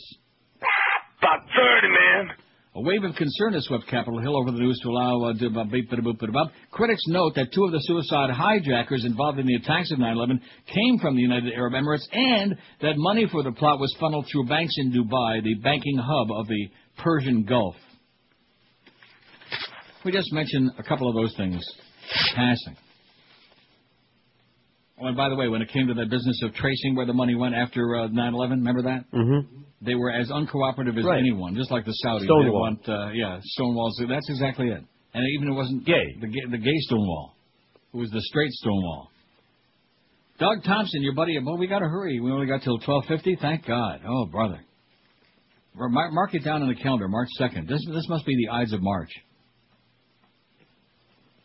If I survive till 12:50 today. I'm just, I'm just literally. I think on the corner. Yeah, it's, maybe I just didn't wipe when I shaved. I didn't the uh, shaving cream off. Oh, okay, when you shaved, all right. Foaming at the mouth. Just apoplectic. You know, it- it's almost like working in the Persian carpet factory here at QAM. Now they keep pulling the carpet out from under you over and over again. You keep, in fact, maybe it's a good thing you got me those uh, those, those right. snow cleats for my shoes. GOP. This is Doug Thompson. GOP political strategists fear a shift in congressional seats from Republican to Democratic hands in the midterm election this November could spur a renewed uh, movement to impeach President Bush. A possibility, admits political scientist George Harleigh, who served in the Nixon and Reagan administrations. The margin of the GOP majority in both the House and Senate protects the president right now, but a shift could build momentum to impeach. Other strategists agree. Dissatisfaction grows almost daily with Bush in both the moderate and conservative Republican ranks, and some might be willing to go along with Democratic calls for impeachment to protect their own seats if the GOP majority is reduced by the elections. Look, this administration has become the gang that can't shoot straight, says one unhappy strategist that I worked with during my days in Capitol Hill from 81 to 87, says Doug Thompson. The Democrats don't even have to win back control. If they make enough gains, that'll scare the Republicans enough to think more about their own political hides, arses. Don't expect any Republican to admit such thought publicly, though they're concerned, not suicidal. But more and more of them grumble in the cloakroom and the back halls of Congress, saying Bush is a serious liability to the party and may need to go. He's got a going problem. He may need to go. The private talk intensified this week with published reports that Vice President Dick Cheney may retire after the midterms, allowing Bush to select a new vice president who would need to be confirmed by Congress. Insight Magazine, a publication of the Republican-leaning right-wing Washington Times, quotes GOP sources as saying that Cheney is also becoming a liability because of the indictment of his chief of staff in the CIA leak scandal and the controversy surrounding the delay in reporting of the shooting of a friend and lawyer during that hunting trip. The sources reported a growing rift between the president and vice president as well as their staffs. The inside article says they cited Mr. Cheney's failure to immediately tell the president of the accidental shooting of the vice president's hunting colleague earlier this month. That's no surprise to us. We reported the growing rift between Bush and Cheney two weeks ago. At the moment, Cheney is Bush's job security, says Harleigh. As bad as the Democrats loathe Bush, they can't stand the thought of a President Cheney. New polls show Bush is. Well, we know about the numbers. The polls clearly show Americans don't trust the president. Even worse, they don't like him, Harleigh says. His credibility is shot and his likability isn't far behind. Polls also show that as trust spreads to Republicans who show public support for Bush and his policies, the prospects look very grim for Republicans, said Ross Baker, a political scientist at Rutgers. Larry Sabato, political analyst at the University of Virginia, analyst, don't say analyst, says Bush's problems in the midterms parallel those that faced the Republican Party in the pivotal 72 midterm elections after Richard Nixon resigned in disgrace, or the 66 midterms when widespread voter dissatisfaction with LBJ caused Democrats seats in, both, seats in both the House and Senate. If the election were held next week, Democrats probably would take control of at least one House of Congress, Sabato says. Such a thought means Republicans may have to start eating their own if they want to survive, and that means even more trouble for the star-crossed administration of George W. Bush. They like that. A little reason for hope there. I'll It's a really long it. article by Cindy Sheehan and Sam Bostaph. And it's just, it's too long, you know? He's a professor of economics and chairman of the Department of Economics at the University of Dallas. We all know who Cindy Sheehan is. Okay, if you don't know who Cindy Sheehan is, then uh, turn on the, start reading the funny pages. I just, I don't have time for this today, I don't think. But I, I, I can stick it in my pile maybe for tomorrow if I come back. What do you think? Well, we going to come there. back tomorrow? Well, let's hope. Unless I get that check, they could always FedEx it. Now they, these people just don't know what they want. They want they want filet mignon, and they're going to give you like a can of Alpo to try to make it with. It's just it's just amazing to me. And the very same guy who was lamenting to me in our first conversation, oh, how can they expect you to do a show and uh, with your hands tied behind your back and you can't even play the farts out? And the same guy, he's like, uh, you know, oh, a bada beep, bada boop, bada bop, and yeah, we probably are going over the top. But why are you going over the top? That's what I'd like to know, Joe. Why are you going so uh, above and beyond the Call of Duty? Hysterically. Those were his own words in the email I received this morning in response to my own email. Let me let me get it out of the thing here. Direct quote. I don't think there's any question that we've gone overboard, but it's what we've been told to do for the time being. Overboard. Man overboard! Robert Scheer writes, dubious Dubai deal. I think I got time for this one before the break.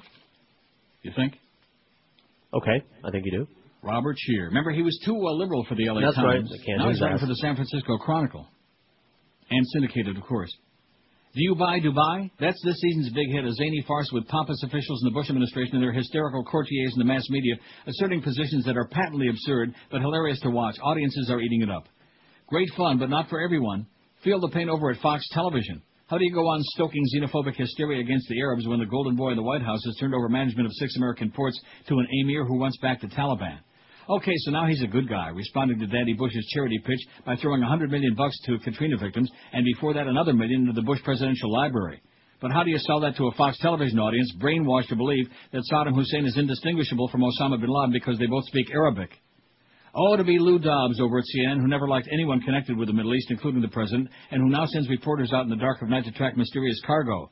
Some guys have all the fun, especially those traitors who don't realize there's a war on and that it's our patriotic duty to support the president, even if he's endangering the country. now, maybe this poor deal isn't really that big a threat to U.S. security, but then neither was Hussein. That didn't stop Bush from ripping up Iraq and turning it into a showcase for religious fratricide. So he makes mistakes, but he's our president. We are in a war, a war on terror. Terror, terror, terror all the time. But now we're getting mixed messages. First, the president told us that in the war on terror, you trust your own government to provide homeland security. You put your faith in the stern, electronic, wand-waving Americans in white shirts and TSA epaulets who check your shoes at the airport. Those upstanding Americans who report to other upstanding Americans, such as Homeland Security Secretary Michael Chertoff and people he trusts. Now they tell us it's okay to have some Arab as the guy in charge of checking our shoes. Excuse me, ports? Yeah, I know to be the least bit queasy about turning over our ports to guys who supported the Taliban when that bunch of religious maniacs were harboring bin Laden is, as the Bush apologists tell us, just xenophobic. Dubai was not alone. Saudi Arabia and Pakistan did the same, and now they're trusted allies. These are crazy times, and there are some unnerving oddities in Bush's foreign policy, but don't worry. As soon as Hussein is tried and hanged, democracy will flower in the Arab world, and the war on terrorism will be over. In the meantime, we have to put up with some contradictions, such as trusting Arabs to own port management companies, even as we scapegoat them everywhere else.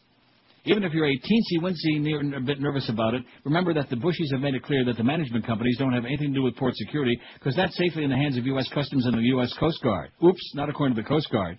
Just like when things looked like they were quieting down, Senator Susan Collins of Maine, chairman of the Senate Homeland Security Committee, had to go and mess it up for the president by releasing details of a very embarrassing Coast Guard warning that the White House had ignored. There are many intelligence gaps concerning the potential for Dubai Ports World assets to support terrorist operations that preclude an overall threat assessment of the potential merger, stated the Coast Guard document. No biggie. I get it when it comes to national security. Who are you going to trust? The President of the U.S., our Commander in Chief, or those sailor boys in the Coast Guard who are already backing off? But this is a very unpopular lame duck president, and some Republican legislators are getting nervous. For example, Collins, who broke ranks to warn, this report suggests there were significant and troubling intelligence gaps. That language is very troubling to me. Hey, no problem, reassures fellow Republican Senator John McCain of Arizona. It could be worse. The port managers could be Chinese communists. The Chinese are even less free than the people of Dubai, he insists, so we've dodged a bullet there. Some spoiled port sports might even point out that Beijing never recognized the Taliban and hardly coddles religious fanatics. But well, that would ruin this wonderful farce, and I wish it a very long run. Do you buy Dubai? Yeah, I loved every minute, says Robert Scheer. He's buying it. That's great. Isn't that cute? He's good. Too good for the LA Times, but uh, not too good for us. 1113 at 560 WQN. Beach Ford has gone mad. Madness in March all this month at Beach Ford. They just missed having a record month last month, so they plan to break that record this month. Right now, extended cab Ford F-150s are as low as 249 bucks a month with just $995 down, plus fees with approved credit and 39-month lease. Madness in March at Beach Fords mean you must be mad. You got to be nuts if you don't take advantage of rebates and discounts up to $10,000 on all new and used vehicles. Now, if you're not in the market for a new car, but you know somebody who is, be sure and send them into Beach Ford because if they take delivery this month during March, Beach Ford will send you 200 bucks. That money comes from Beach Ford's advertising budget, so it won't affect your friend's price. Don't miss out on this once a year event. Beach Ford's Madness in March. Extended cab Ford F-150s as low as just 249 bucks a month. Discounts and rebates up to 10 grand and 200 bucks cash just for referring a friend. So hurry in. Beach Ford is located just two miles east of the Golden Glades on 163rd Street and West Dixie Highway. Guarantee you, you will love your Beach Ford experience. This is Neil Rogers. This is 560 QAM. Bill Rogers got. Oh, hi, boys and girls. It's me, Mecha Mouse, from Disney's latest theme park in beautiful Damascus, Syria. It's a small mind after all. Now, we pass up taking the kids to Disney Damascus, you know, 'cause they blow up so fast. Come see Space Mountain Cave Hideout, Mr. Bin Laden's Wild Ride, Scud's Lightyear Space Ranger Spin, Insurgents of the Caribbean, and especially Indiana Jones and the Temple of Boom. And by the way, sure, we stoned that tramp Cinderella to death for not wearing a burqa. But what the hell's the matter with you people? I don't know what you've been smoking, but ever since Goofy blew himself up, Eldon Ald and I have been trying to spread the word that cartoons are about as real as Walt's last acid-induced Technicolor dream, people. So, come visit us at Disney World Damascus, where Donald Duck doesn't wear pants, but our women are covered, and where Tomorrowland is set in 1352. And for all you infidels, M-I-C. See you soon. K-E-Y. Why? Because we hate you. M-O-U-S. Oh, crap. Hey, don't be doing that U.S. stuff. They get really have been out of shape, especially on the Arab Street. 1119 at 560 WQM, only an hour and a half away from Marlins baseball. Oh, man, can you smell up the uh, s- smell of leather and jock straps and sweat and all that good stuff? What? And all the guys taking showers together in the locker room and snapping their With, ass uh, with body a towel. wash, I'm sure. I mean, snapping their butt with a towel. Don't want to That's say right. ass. We're up to 260 out there, by the way. Well, that's not too exciting. No, it's not. 260. We had 2,000 yesterday. We only got 260. I think that's a crap location, if you ask me. I don't know why the hell they came up with that. Most of our people are not on the way to the Marlin game. Well, they ought to be. What? No, they should not be. It's an exhibition game, and there's going to be like a you know a smattering of people out there, and nobody gives a crap. It's in the middle of the day on a Thursday. Okay? Are you going to take off from work to go to a Marlins exhibition game, a preseason game? They don't even take off from work to go to like uh, the regular season. Even like if uh, it's a playoff battle going on, they're not going to do that. Unlike in real baseball cities like Chicago, where just routinely they take off to go to those afternoon games. Right, Josh? That's right. Right. So you're not going to be working the Marlins at all this year.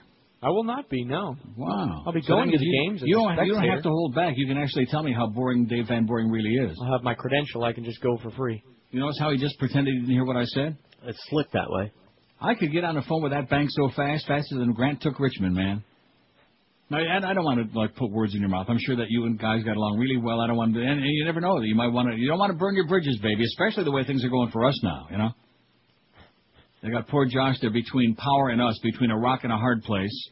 Rock solid. You got poor little Georgie there, who's in a state of delusion, who can't understand why his kishkis are twisted. It can't be after eight years of working at QAM.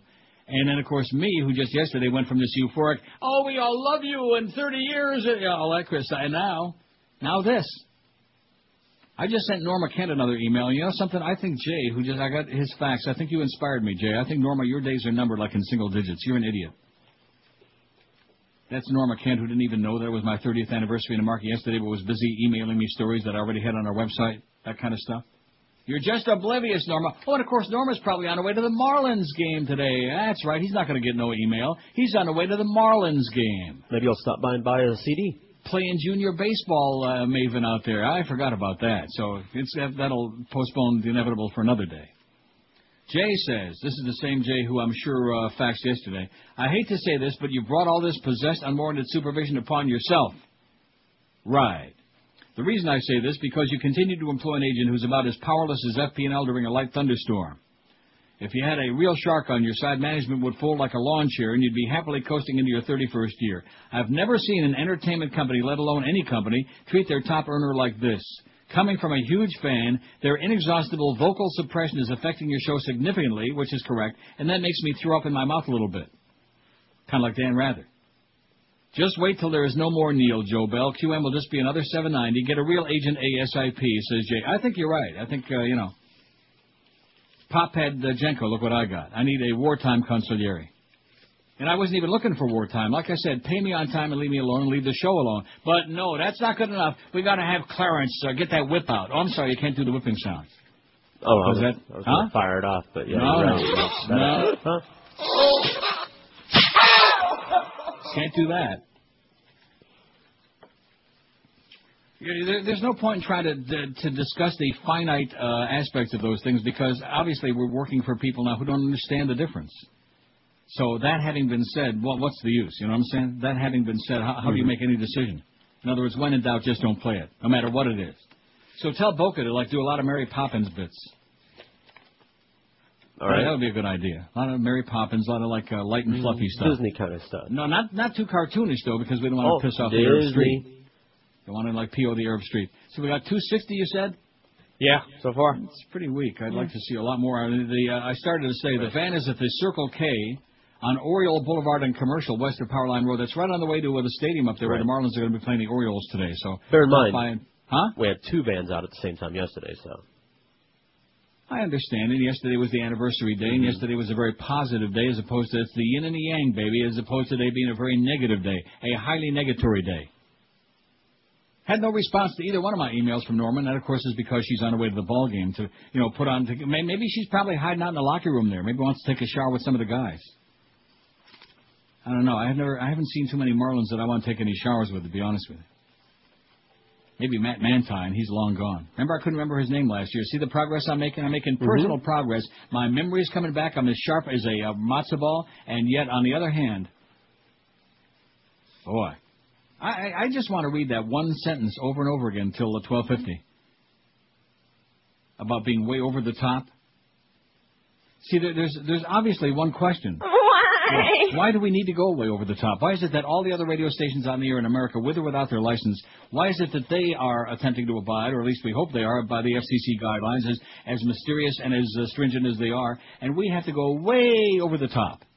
And that's because we have to atone for their, their prior sins of Pharrell and Stern and this one and that one, and et cetera and so on, which I have no idea what that has to do with this show. Speaking of Fox, fair and slanted says the Raw story. Fox executive, executives funnel cash to Santorum and the GOP. Fox News host and commentator Sean Hannity may have been recently singled out, but he isn't the only News Corporation employee padding the reelection coffers of Rick Santorum, Farbissen Republican of Pennsylvania. Raw story has learned. A sample, a simple search of Federal Elections Commission records reveals that many News Corp employees, including Chairman and Chief Executive Officer Rupert Murdoch, have made direct personal donations to the senator's reelection campaign, as well as other mostly Republican candidates. Records indicate that in November 2005, Murdoch personally donated 2,100 bucks to Santorum's campaign. This wasn't the first monetary gift Murdoch made to Santorum. The right-wing media mogul shelled out 1,000 bucks to help elect a senator in 2000. Santorum isn't the only Republican candidate that Murdoch is putting his money behind. In addition to a $5,000 donation to the Republican National Committee, Murdoch has also given generously to the Longhorn Political Action Committee, which distributes funds exclusively to Republican candidates and seems to favor candidates in Texas.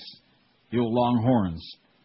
A review of declared donations indicates that, with few exceptions, such as Chernan's donations to Berman for Congress and the Democratic Congressional Campaign Committee, and Greta Van Susteren's donation to her sister's campaign for Senate, higher-ups at the so-called Fair and Balanced cable news outlet overwhelmingly give to the GOP. Two Fox government relations executives have also given to Santorum. Michael Regan and Paul Jackson have doled out 2100 and 1500 to the senator's reelection campaign, respectively. Regan has also donated a thousand bucks each to the Republican National Committee and Longhorn PAC. A review of declared donations indicates that, with few exceptions, Fox higher-ups overwhelmingly give Republican. What a shock! What a surprise, huh? Aren't you just blown away? Yeah, I'm uh, surprised. I don't want to use that kind of language. David in Miami says, I know you're not a fan of the cruise industry, however, myself and millions of others are.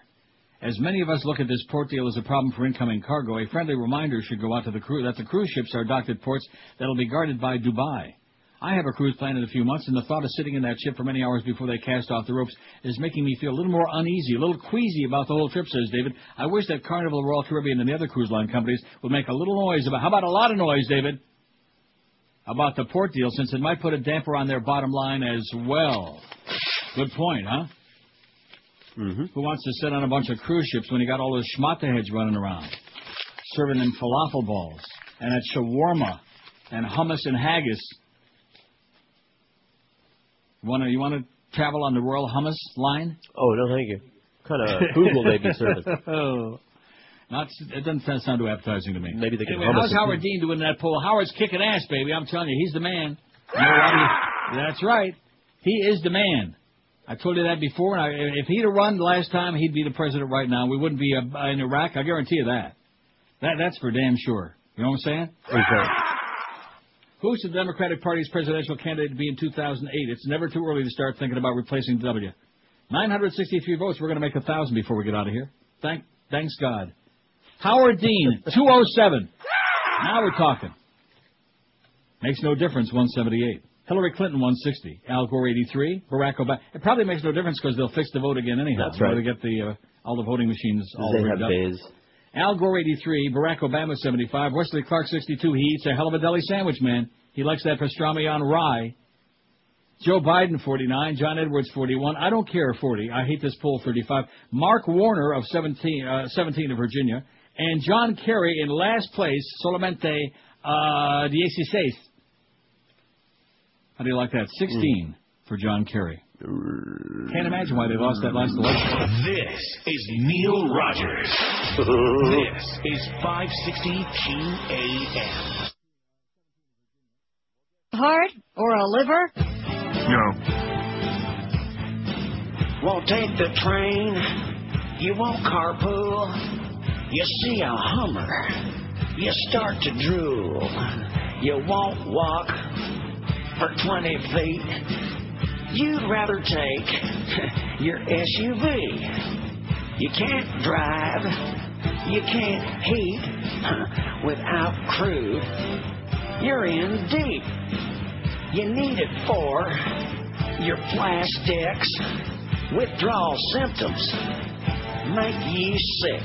Whoa, you like to think there's lots more under the soil. Oh, yeah. Huh, that's what you think.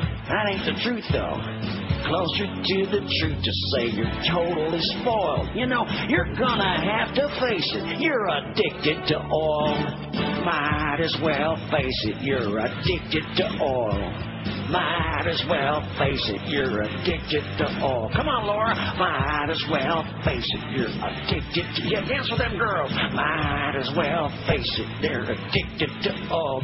Abu Ghraib. 11:32, 28 till noon at QAM.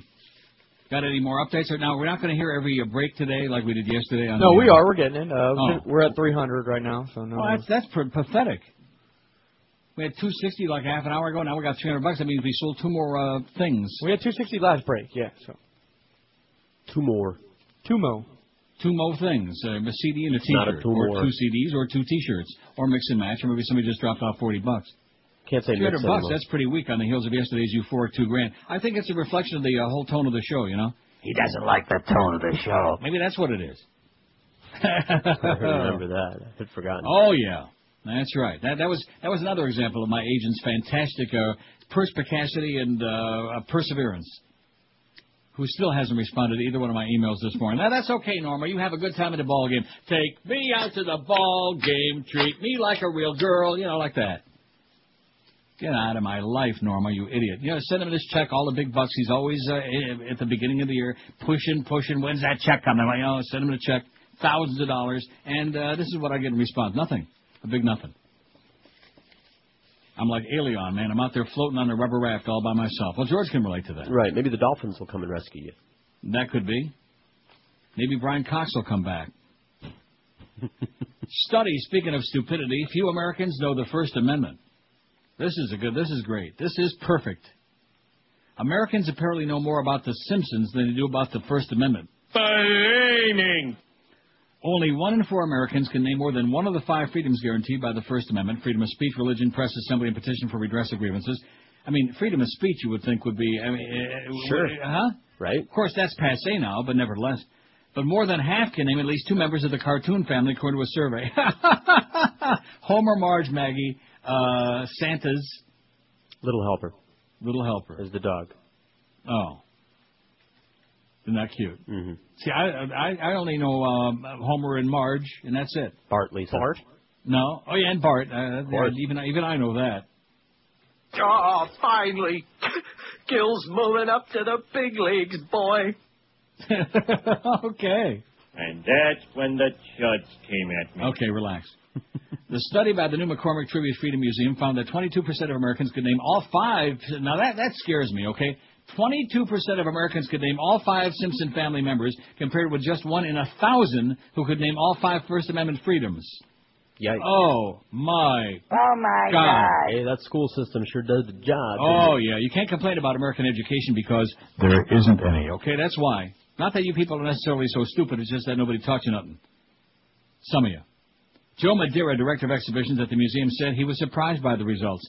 Part of the survey really shows that that there are misconceptions, and part of our mission is to clear up those misconceptions, said Madeira, whose museum will be dedicated to helping visitors understand the First Amendment when it opens in April. It means we have our job cut out for us. No, yeah. The survey found more people could name the three American Idol judges than identify three First Amendment rights. Like freedom of speech, religion, and the press. I mean, forget about assembly and petition for redress. I mean, those other two may be a little, a little less so well known. But I mean, freedom of speech, religion, and the press. More people could name the three American Idol judges. Oh, and speaking of that, I don't know if that's the show he's on. On the Wheel of Fortune a few nights ago, you'll never guess who was on, who you can't stand, and who looks about a 100 years old. And who's a real idiot, by the way. Lorenzo Lamas. Oh, yeah, yeah. He, you talk about getting hit with the ugly stick. I don't know what happened to that child, but man, he looks like he's aged 75 Uh-huh. years since he was wrestling with them snakes in that movie. He's obnoxious. He's objectionable. Okay. Well, I, I would go along with that now. Now that he looks like that. I mean, he might have looked good once upon a time, but that I mean, he was Oh, he, no! Don't tell me he might have looked good once upon a time. He Well, looked real. Trust me. I'll give you from- that. Take it from an expert. But you beyond the look was an obje- obnoxious, objectionable And now, now he's obnoxious and objectionable and old and ugly. So uh, forget about it. Screw you, uh, Lorenzo. Welcome to the club. They were also more likely to remember popular advertising slogans than identify First Amendment any of the rights, like freedom of speech. See, I guess Bush is counting on that. I mean, we don't. Who, who cares about losing freedom of speech when we didn't know we had it in the first place? That's right. It also Good showed point. that people misidentified First Amendment rights. About one in five thought the right to own a pet was protected. no, no, I can't take it no more, no more. Doi, doi, doi, doi. This is from the uh, Associated Press. I'm not making this up. This is a study. About one in five thought the right to own a pet was protected by the Constitution, and 38% say they believe the right against self-incrimination contained in the Fifth Amendment was a First Amendment right. A telephone survey of a thousand morons was conducted January 20th to 22nd by the research firm Synovate and had a margin of error of plus or minus three. Más o menos. Trace. That call. How do you like that? That you know, one in five people thought the right to own a, a pet is protected by the Constitution. Oh my goodness! Wow. And you wonder why uh, people are watching American Idol? I, yeah, I still do. Five, six, seven. I'm giving the numbers out. I absolutely will not take any calls, but I'll give the numbers out. Well, let me just see how how thick my pile is, okay, before I decide that. You gonna measure it? Hmm? Your pile? No, maybe it's not that much. No, I don't think there's all that much mowing. I got just an hour to go. We might actually squeeze in a few calls here, or maybe just play some music, like I said. Oh, I don't think you're going to like this. Soldiers, uh, veterans may face budget cuts in 2008. That's your Oh, great gee, president. who surprise. You're not supporting the military. You're not supporting. Oh, and you know something? Now I do have time. All right, there is a God. There is. All right. Neil God. That Cindy Sheehan column, A Common Cause. Okay. The Spirit of Christ compels me to read that. But anyway, first, uh, the bad news. There's so much of it. Veterans may face budget cuts in 2008. That's not so great. At least tens of thousands of veterans with non-critical medical issues could suffer delayed or even denied care in coming years to enable President Bush to meet his promise of cutting the deficit in half if the White House is serious about its proposed budget. After an increase for next year, the Bush budget would turn current trends on their head. Even though the cost of providing medical care to veterans has been growing by leaps and bounds, White House budget documents assume a cutback in 2008 and further cuts thereafter. In fact, the proposed cuts are so draconian it seems to some that the White House is simply making them up to make its long-term deficit figures look better. More realistic numbers, however, would raise doubts as to whether Bush can keep his promise to wrestle the deficit under control by the time he leaves orifice. Yeah, let's screw over those veterans, man. Once you're over there, like, hey, rah rah, sis boom bah, we support all you guys and gals, but once you come back, screw you, you know?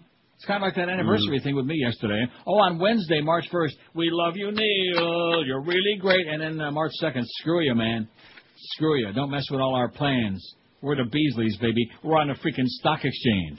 We got a junior program director there who's a rocket scientist. Can't even get his plane ticket on the right day, but he's a genius. Can't keep his BlackBerry charged up so we can keep in touch, uh, but he's a genius.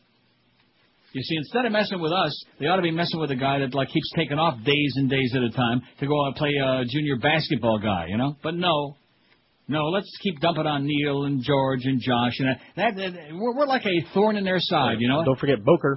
They well, of course, Boca Raton Chicken Neck. They they Mhm. love the ratings and they love the revenue, but boy, they hate us like poison. In spite of all the protestations, and you guys are great, and I'm a big yeah, right, your mama. Twenty till noon at QA. It's just, even I, I, I got to tell you this after to, to show you what a moron I am. Even I am shocked at the tremendous fast turnaround in, in less than 24 hours from yesterday and all of that uh, excitement and euphoria and uh, crap to what today, bringing bringing us quickly back to reality. I mean, I think I think we're on one planet, and I think that the new management team they're on Uranus. Not mine. Paul in L.A. says, belated happy anniversary. I didn't get a chance to fax you yesterday. I was relocated from L.A. to Tamarac in 2003. I've been listening on the internet and reading the fabulous bedtime stories. It's a Mahaya out here. No, uh, I see. No Jamaicans or blue hairs, and the administration gets its ass ripped every day in the editorial pages of the L.A. Times. That is that before or after they fired Robert Scheer. Congratulations again, my wife and I, my two boys, send you a big sloppy kiss. P.S. On the fabulous match game on Game Show Network, my wife and I were wondering what Brett, Brett Somers' claim to fame is. Paul and family in L.A. Uh, she was a uh, she was number one married to Jack Klugman. That was her biggest. Uh, and then they got divorced, and uh, easy to see why and why he talks like that. Mm-hmm. And number two, she was a very marginal actress, B movie actress. Okay. Thanks, because Well, I always wanted to know. Well, most of the people on those uh, panel shows were never big stars. You know, like Betty White and Right. um, uh, they- they Charles Nelson weren't big- Reilly. Right, that, that's right. Although he was like in Bye Gary- Bye Birdie. uh, Gary Bye Bye Burdock. Birdie. Richard Dawson. Richard Dawson. That, that's a very good example. So I said, All right, all right. Not slurring enough there. Right. All right, huh? Yeah, there you go. No wonder uh, that Combs guy blew his brains out. Ray Combs. I liked him. He was pretty good. Yeah, he was. When he was alive. 18 till noon with lightning quick speeds, the latest features and security. Comcast high-speed internet leaves DSL in the dust. And today you can get on board for just $9.95 for two months. With an always-on connection speed of 6 megabytes, Comcast high-speed internet is up to four times faster than DSL 1.5 and up to 100 times faster than dial-up. Whether you're downloading music, watching streaming video, playing online games, or maybe surfing your favorite sites, Comcast reliable fast connection means you'll be flying through the internet. Plus, when you sign up for Comcast high-speed internet, you get instant access to free features like the fan, video mail, Comcast Rhapsody Radio Plus, and up to seven personal email accounts, just to name a few. Not only that, but you get McAfee security tools included so you can be assured that your internet experience is always safe and secure. So what are you waiting for? Start doing a lot more quicker than ever before. Sign up for Comcast high-speed internet today for just $9.95 a month for two months. You wonder how you ever manage without it. In Dade, call 305 Comcast. Call them today or in Broward, 954 Comcast. This is Neil Rogers. This is 560 QAM. Have you? Trick the to fly Joe, fly Joe. Gone, gone, gone, gone, gone, gone. Janie's got a gun. Janie's got a gun. Ow! Story would have been more fun. If you'd shot in the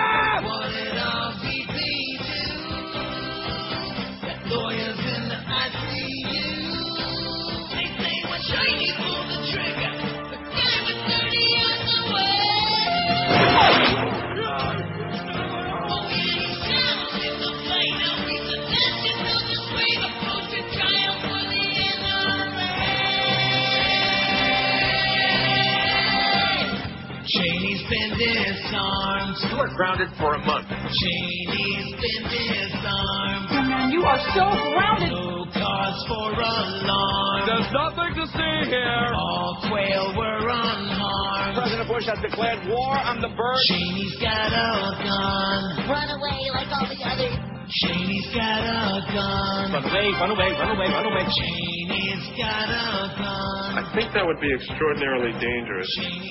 13 to noon at QM. Here's some more bad news about restrictions on freedom of speech. The bombs about Clear Channel that Bubba the Love Sponge was threatening to drop today have been put on hold. I've been told by my bosses to shut the F up at this point, said Bubba during his program, sounding annoyed and unleashing a tirade against Clear Channel. What stirred Bubba up is a letter Clear Channel sent to Sirius Satellite Radio threatening an injunction to keep Bubba silent. They don't want no Bubba Mices.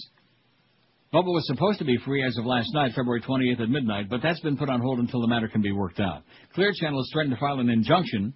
If we make any disparaging comments, it would be a violation of an existing agreement they have, said Bubba's agent, Tom Bean. Oh, maybe I can get Tom Bean. Okay. Huh? We can call him Mr. Bean.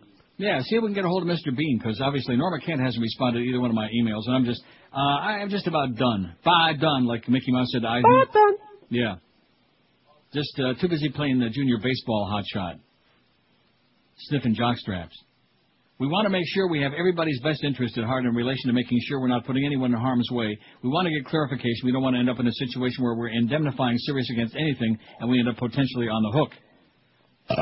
Not dropping these Clear Channel bombs is not going to make or break my radio show. Added Bub, I've gone since January 9th, had some great shows. I don't need to drop Clear Channel bombs. I would like to, just so I can disrupt somebody's life, he says. The bombs that Bubba is promising to drop include what he says are 100% truthful statements that'll ruin people's lives, including allegations of drug and prostitution use. Oh, not a Clear Channel. You go, Bubba. Man, I can't wait to hear those Bubba Mices. Can you? Can't wait. Strapped in. Cindy Sheehan and Sam Bostaph write a common cause. I sure hope I have time for this. Three years ago, President Bush ordered United States military forces to invade and occupy Iraq. Since that invasion, which was unconstitutional, illegal by all international standards, and immoral by any just war theologies, the world has watched as the Bush administration has directed the killing of tens of thousands of Iraqi soldiers, civilians, and insurgents at a cost of hundreds of billions of dollars. It has watched as over 2,300 American troops have been killed to date, and almost 18,000 more wounded remain for life. It has watched the Bush administration kidnap, imprison, and torture hundreds of foreign nationals as well as American citizens without either trial or conviction. It has watched as Bush administration lackeys have transported prisoners to secret prisons and then delivered them to torturers in less developed countries. For three years, it's heard George Bush, Dick Cheney, Don Rumsfeld, and Condi Rice move from one lie to another to justify each of these actions. Just recently, Americans learned that these war criminals also have been re- uh, secretly spying domestically in clear violation of federal law. On Monday, February 6, 2006, the Attorney General of the U.S. appeared before the U.S. Senate Judiciary Committee to defend the terrorist surveillance program that President Bush ordered into existence in 2001. Both in a prepared statement and his testimony before the committee, Alberto VO5 Gonzales defended the National Security Agency's warrantless domestic wiretapping program as lawful, reasonable, and essential. Gonzales claimed that domestic spying is an essential tool in the overall war on terror. He gave as the legal basis for this NSA program his opinion that Article 2 of the Constitution gives the President the authority and inherent power to do anything he thinks necessary to protect Americans. He also said that many federal government lawyers agree with him on the question of presidential power, and besides he added Congress even authorized the President to respond with military force to the 9-11 al-Qaeda attacks with its authorization for use of military force of 9-18-2001, and he characterized this domestic spying as a military action. He denied that the president was in any way constrained by the Foreign Intelligence Surveillance Act that Congress passed in 1978. Attorney General Gonzales was not testifying under our oath, and he refused to answer any specific questions about the spying program or to give any examples of instances where the program provided protection for the American people. We're all just supposed to take his word for the content and effectiveness of Bush's domestic spying program. We're all to take the word of a member of this criminal administration that what they are doing is completely legal and for our own good. In an opinion editorial in the February 13, 2006 Wall Street Journal, University of Chicago Distinguished Service Professor of Law Richard A. Epstein presented the reason why George Bush has clearly exceeded his constitutional powers in ignoring FISA. It is that nothing in Congress's authorization of the use of military force in 2001 allows President Bush to ignore the FISA it had previously passed. Congress sets policy in matters of war and peace, and the President executes it. It's just that simple. Epstein adds that only Congress can declare war, only Congress can fund war, and only Congress can make rules for the government and regulation of the land and naval forces. We would add one more important fact. Congress has not declared war. Bush declared it when he invaded Afghanistan and in Iraq in clear violation of the Constitution he swore to uphold. We'd also like to remind the Attorney General that the war on terror is a catchphrase containing an amorphous and invented opponent. Just look at the phrase, war on terror. What can be worse than terror? We must have a war against it. We're allowing our leaders to wage a war on a word, a concept, but real people are being destroyed by their expedient tail-wagging dog phrase.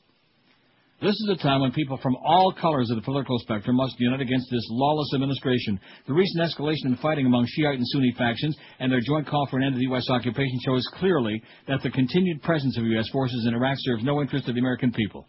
All Americans must demand that George Bush stop his war in Iraq and bring our troops home now. All of us must demand that he stop using the war he started to justify his continuing lawless campaign against whomever he decides to call an enemy. The discovery of this latest spying program makes it clear that he's been using his foreign wars to justify a domestic one. He's been attacking us. It is clear that the Bush administration seeks nothing less than to use the wars they started in order to destroy the rule of law in this country and replace it with the rule of an undistinguished former cheerleader. After all, in terms of being governed, there are only two alternatives. Either we are to be ruled by law or we're to be ruled by someone else. To be ruled by law means that every one of us has a solid foundation in law for planning his or her personal future and achieving personal goals. That was the original purpose of the Constitution, to give us that legal foundation. To be ruled by someone else is to be a slave. And there are people in this country who are willing to accept the role of obedient servant to a state that's out of control and dangerously corrupt. During the week of February 12th, a former employee of the Justice Department told attendees at the annual meeting of the Conservative Political Action Conference that the rule of law must be abandoned in order for George Bush to protect us from Al Qaeda. The response was not boos and cries for shame. For shame, it was a standing ovation. The boos were reserved for former Congressman Bob Barr when he responded that the first loyalty of all Americans is to our Constitution. In reporting on the CPAC goings on, Paul Craig Roberts aptly labeled this audience response as a signal that American conservatism is transforming into brown shirtism. We agree. Even more do we agree with one another that the ideological differences that exist between Cindy and Sam must be set aside in the interest of a united front against this obscene war. If she had to do so, Cindy would describe herself as a progressive humanist who wants the militarism of America and the world to be replaced with kinder, more gentler foreign and domestic policies. She passionately believes that the vast amounts of our tax dollars that are being dumped into the war and wasted by the War Department every year need to be returned to our communities to build a culture of plenty and peace. If he had to do so, Sam would describe himself as a political and economic libertarian who wants a government that is limited solely to the protection of our human rights. This would eliminate almost all departments and agencies of the federal, state, and local governments as they exist now. Like Cindy, he wants an end to militarism, the return of all U.S. military forces to the continental U.S., and the closure of all foreign bases. But Cindy and Sam are we in the struggle against uh, fascist, warlike society that has become, especially under the Bush regime, and we want a lot of company. Whatever your political identification, please join us at Easter for a protest at Camp Casey in Crawford, Texas from the 10th to the 16th of April. There, we will be joined by Katrina evacuees who are still unbelievably and unconscionably ensconced in the Astrodome and who will be invited to stay on our leased land next to the Secret Service checkpoint of the Bush Fake Ranch on the Prairie Chapel Road until their homes are rebuilt in the Gulf states and they can return. The displaced Katrina victims care nothing about partisan politics or demented pork barrel peddling and cronyism. They just want to go home. We will be joined by, in Crawford by progressive Democrat congressional candidates from all over the country who are running for office against pro-war Democrats and Republicans. We will again be joined by old hippies, grandmas and grandpas, and young activists, and we will be joined by Iraqi war veterans as well as fresh-faced students who look like they just walked off the pages of a Gap catalog onto the Texas prairie. We, the authors of this article, have formed an unlikely friendship and partnership for peace. Our last collaborative piece, The Human Cost of War, appeared in diverse online journals from Marxist sites to libertarian ones. Those journals may be in deep philosophical opposition on other questions, but on this one they're as anti-war as we are. We, the people of America, need to reach deep inside ourselves and pull out the essential goodness that connects all of humanity together. Then we can honor our differences while uniting in opposition to- to the exploitation and ruination of our American way of life by the Bush crime family and its cronies. However, our biggest enemy is the citizens of this country's general complacency in the face of Bush Company's blatant and bloody affronts to humanity. We, the people of America, need to form a true coalition of peace if we're to reclaim our humanity and inalienable birthrights. Everyone is welcome. Everyone is needed. Good old Cindy Sheehan. You go, Cindy. Don't take no wooden nickels and no crap from all these naysayers. I like that girl. Yeah, a lot. Oh, but she was shaking hands with Hugo Chavez. Yeah, wh- whoopee-doo. Quite frankly, if I had to choose between Hugo Chavez and George Bush, not a, not a tough choice. At least Hugo's got the oil. Make us a good deal, no doubt. 1156 at 560 WQM. We got uh, Marlins on deck at 1250. Less than an hour away. Oh, God, a short show today. That's bad news. Marlins on deck at 1250. The Marlins and the Orioles from Fort Lauderdale 105, followed by the uh, Mad Dog Show. Panther preview at 630. Panthers and the Montreal Canadiens, the Frogs, folks, at 7 o'clock. Eddie K. after the hockey game. When you're shopping for chew- for chews, make a beeline. See, I'm thinking of Hugo Chavez. Shopping for chews. Head for Brandy's in Pompano Beach because Brandy's carries a humongous selection of all the top brand names like Rockport, Florsheim, FA, uh, what is it? Ecco, SAS, New Balance, Mephisto, and lots more. I got that F on my mind today. And Brandy's professional shoe fitters will make sure you have a customized fit of your cam- favorite comfort shoe every time. As for Arnie, he'll make darn sure you get the perfect fit at the right price. And if you have like big, wide, fat feet, no problem because Brandy's even specialize in wide widths as well. So no matter what your feet look or smell like, Brandy's is worth a trip from just about anywhere in town. For comfort, style, fit, value, and selection, always think Brandy shoes, and you'll find Brandy's at 1290 North Federal Highway in Pompano Beach. Brandy's is open every day of the week. Monday through Saturday till 9, every Sunday till 5. And this week is a stupendous time to buy great New Balance shoes, which I absolutely love, by the way. Those are the ones I fell down on, but they're great shoes. New Balance. Yes, That's wearing because I a- didn't have wearing a mine pair now. Anyway, a great time to buy New Balance this week at Brandy's because all great men's and women's styles are 10 to 20 bucks off. So be sure to come into the store this week or do your shoe shopping on the prestigious website, brandysshoes.com. This is Neil Rogers. This is 560 QAM. Mohammed David. And this portion of the Neil Rogers uh, 12 to 1 hour is brought to you by the letter 12.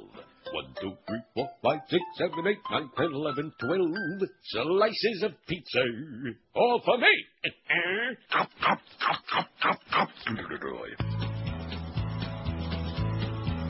Even though I'm as dead as dead can be, I'm glad that my life made a hit movie. No nomination for Best Picture's crap. I'm glad I'm in a long dirt nap. Capote and Brokeback Mountain are gay. Cowboys never did that back in my day.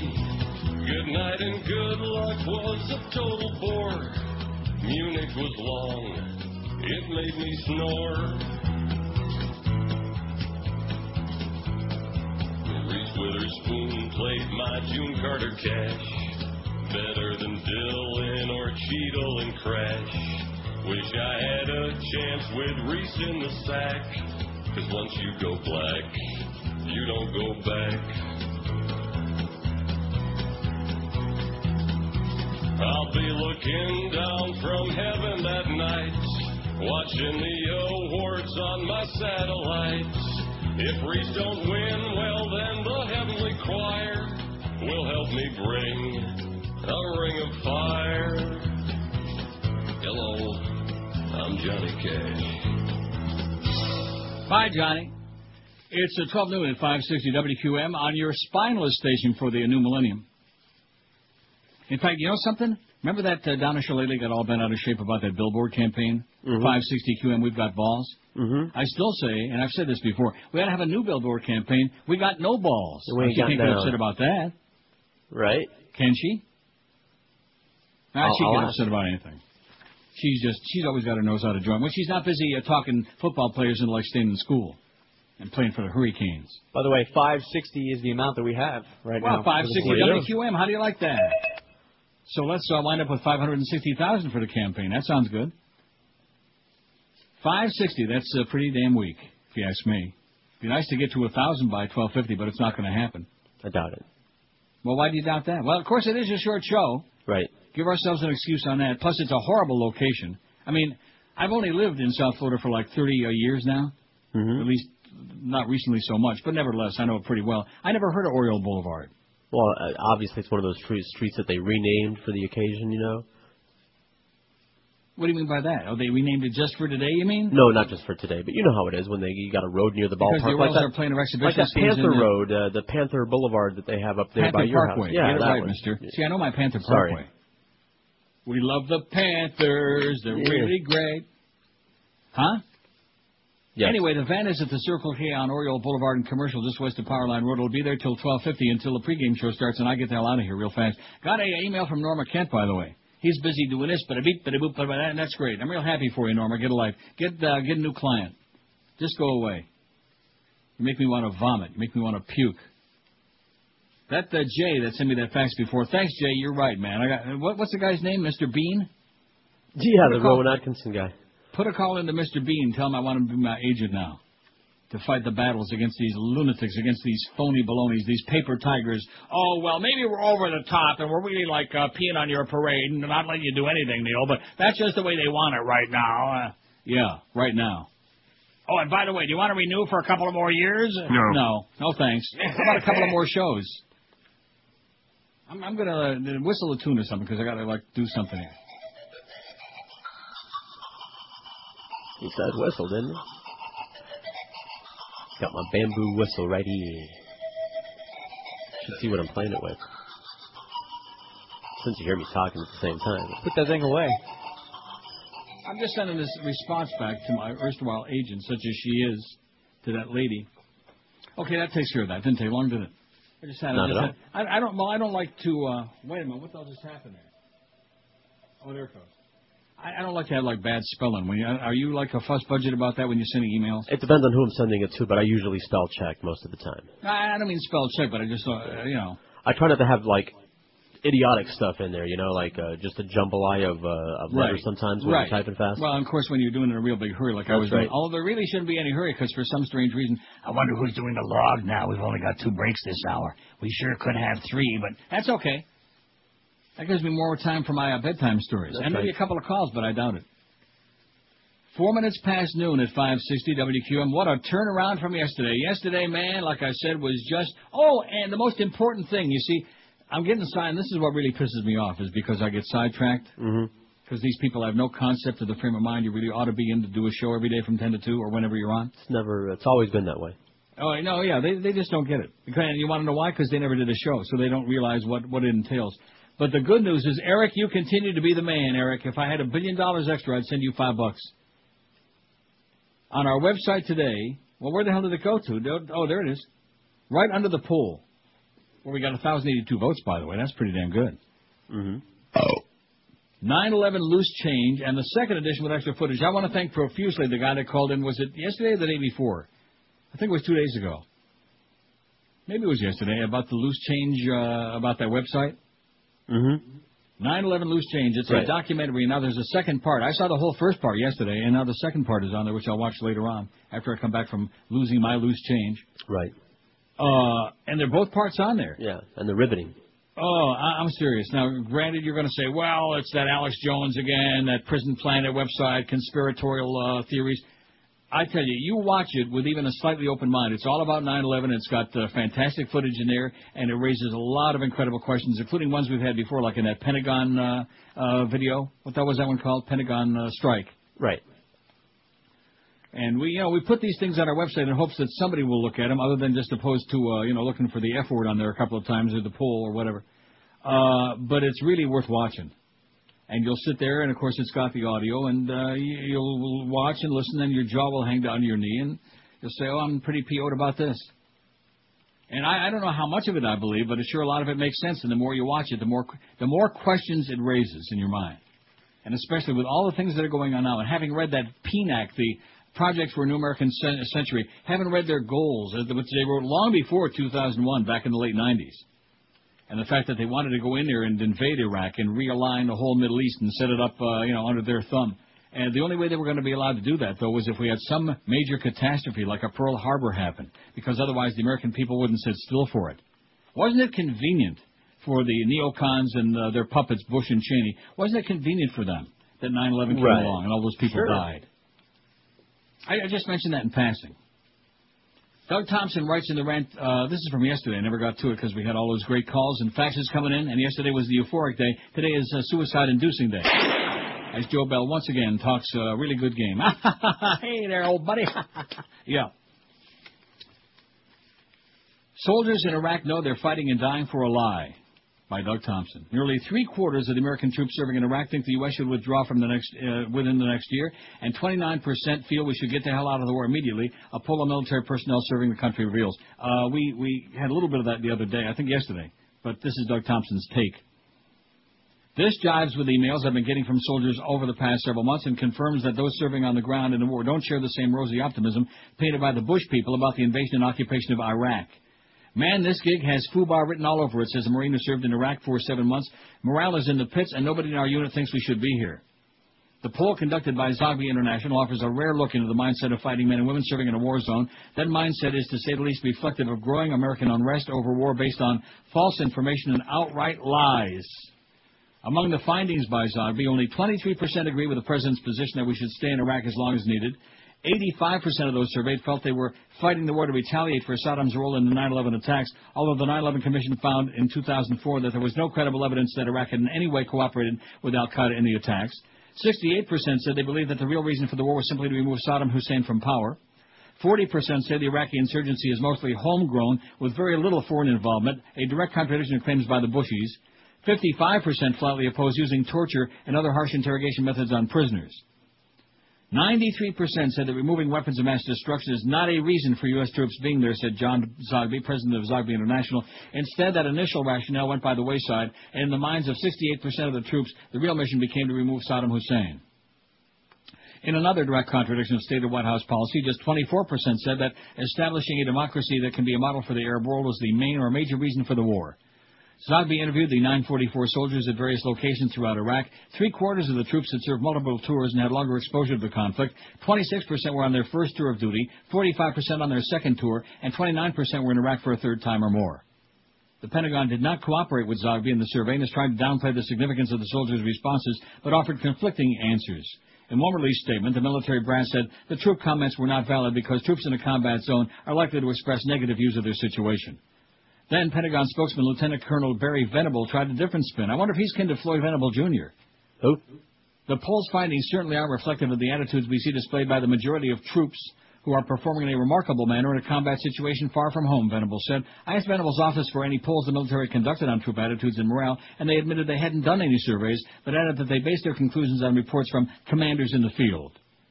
Emails received almost daily from soldiers in the field confirm Zogby's findings and say Pentagon com- claims of success and high morale, as one National Guardsman said, pure unmitigated bullshit. Their emails and now Zogby's findings show these men and women who put their lives on the line day in and day out do so for a war they fully know was based on false pretenses and that they're fighting and dying for a cause that doesn't exist. Plain and simple. Not complicated. Plain and simple. Like most American people who think that uh, the Constitution allows them to have a pet. even I, even an old cynic like yours truly, is hard pressed to believe that. But it's right there. It's in black and white and purple, baby. Is that nice? Sweet. First Amendment lets you have a pet. Yeah, and pet it heavily.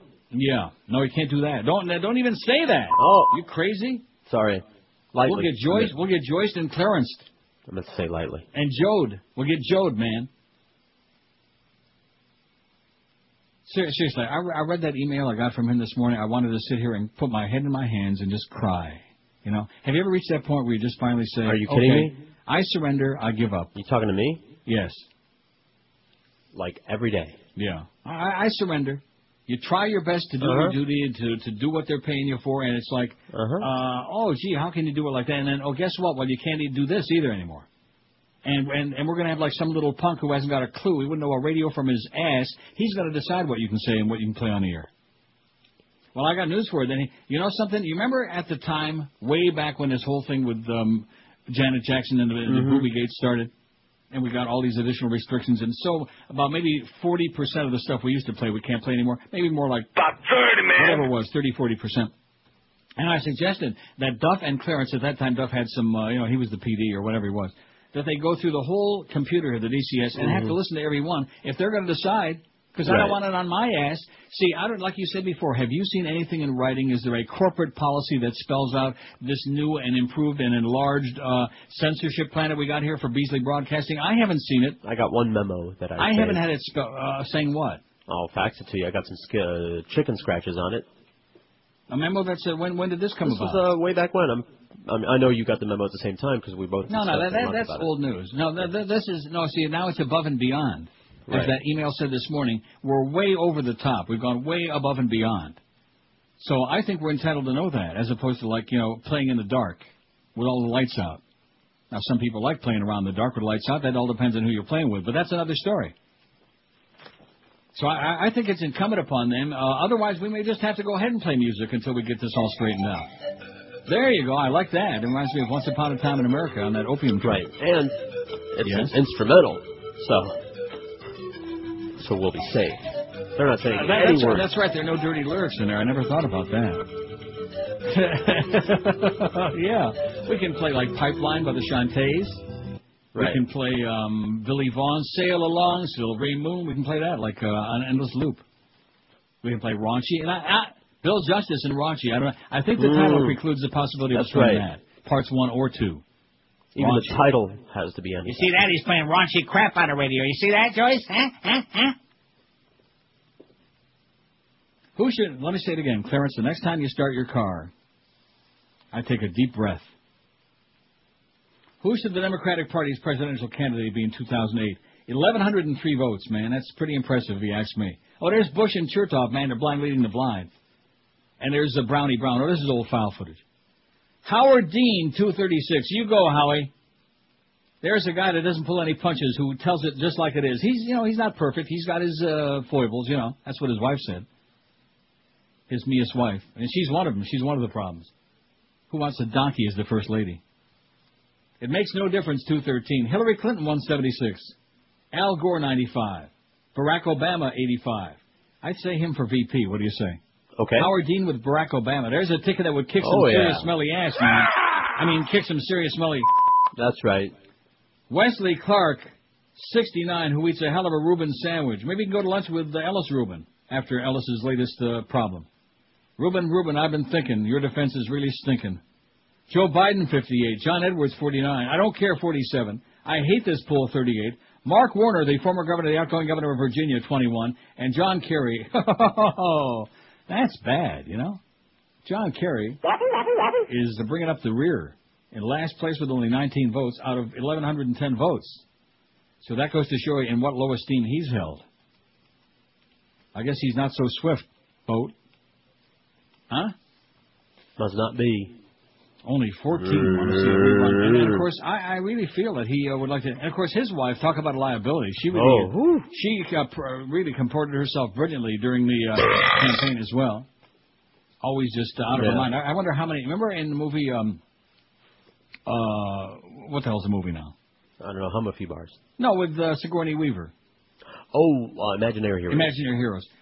Remember the fact that every time they open up the medicine chest, there were like all these, every kind of pill that you could imagine. And that, that certainly has got to be what um, poor uh, Kerry's wife did. Yeah, Teresa well, Heinz let me tell you something, honey. Yeah, I, I think she was doing 57 varieties, if you ask me. She was doing it the Heinz way. Well, she could afford it. 12:15 at QM. We got Marlins baseball coming up mighty soon. Not soon enough. This is Neil Rogers. Oh my God. This is 560 QAM. Introducing the QAM box office, presented by Burger King. Hmm. This is a tasty burger. Every Tuesday, the QAM box office will open for your chance to win tickets to upcoming South Florida events. Thank God. The QAM box office on Sports Radio 560. It's awesome, baby. QAM. Down to 6.7. Don't buy BBGI. Oh my God. You depress me. Absolutely. Say I'm right, and then you always second guess me. Oh, what a letdown. You call my hand before I even get my bet down.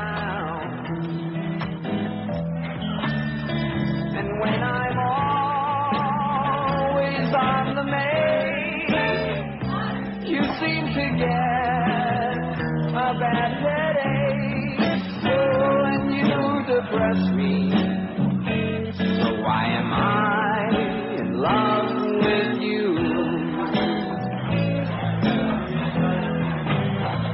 Oh, in a kitchen.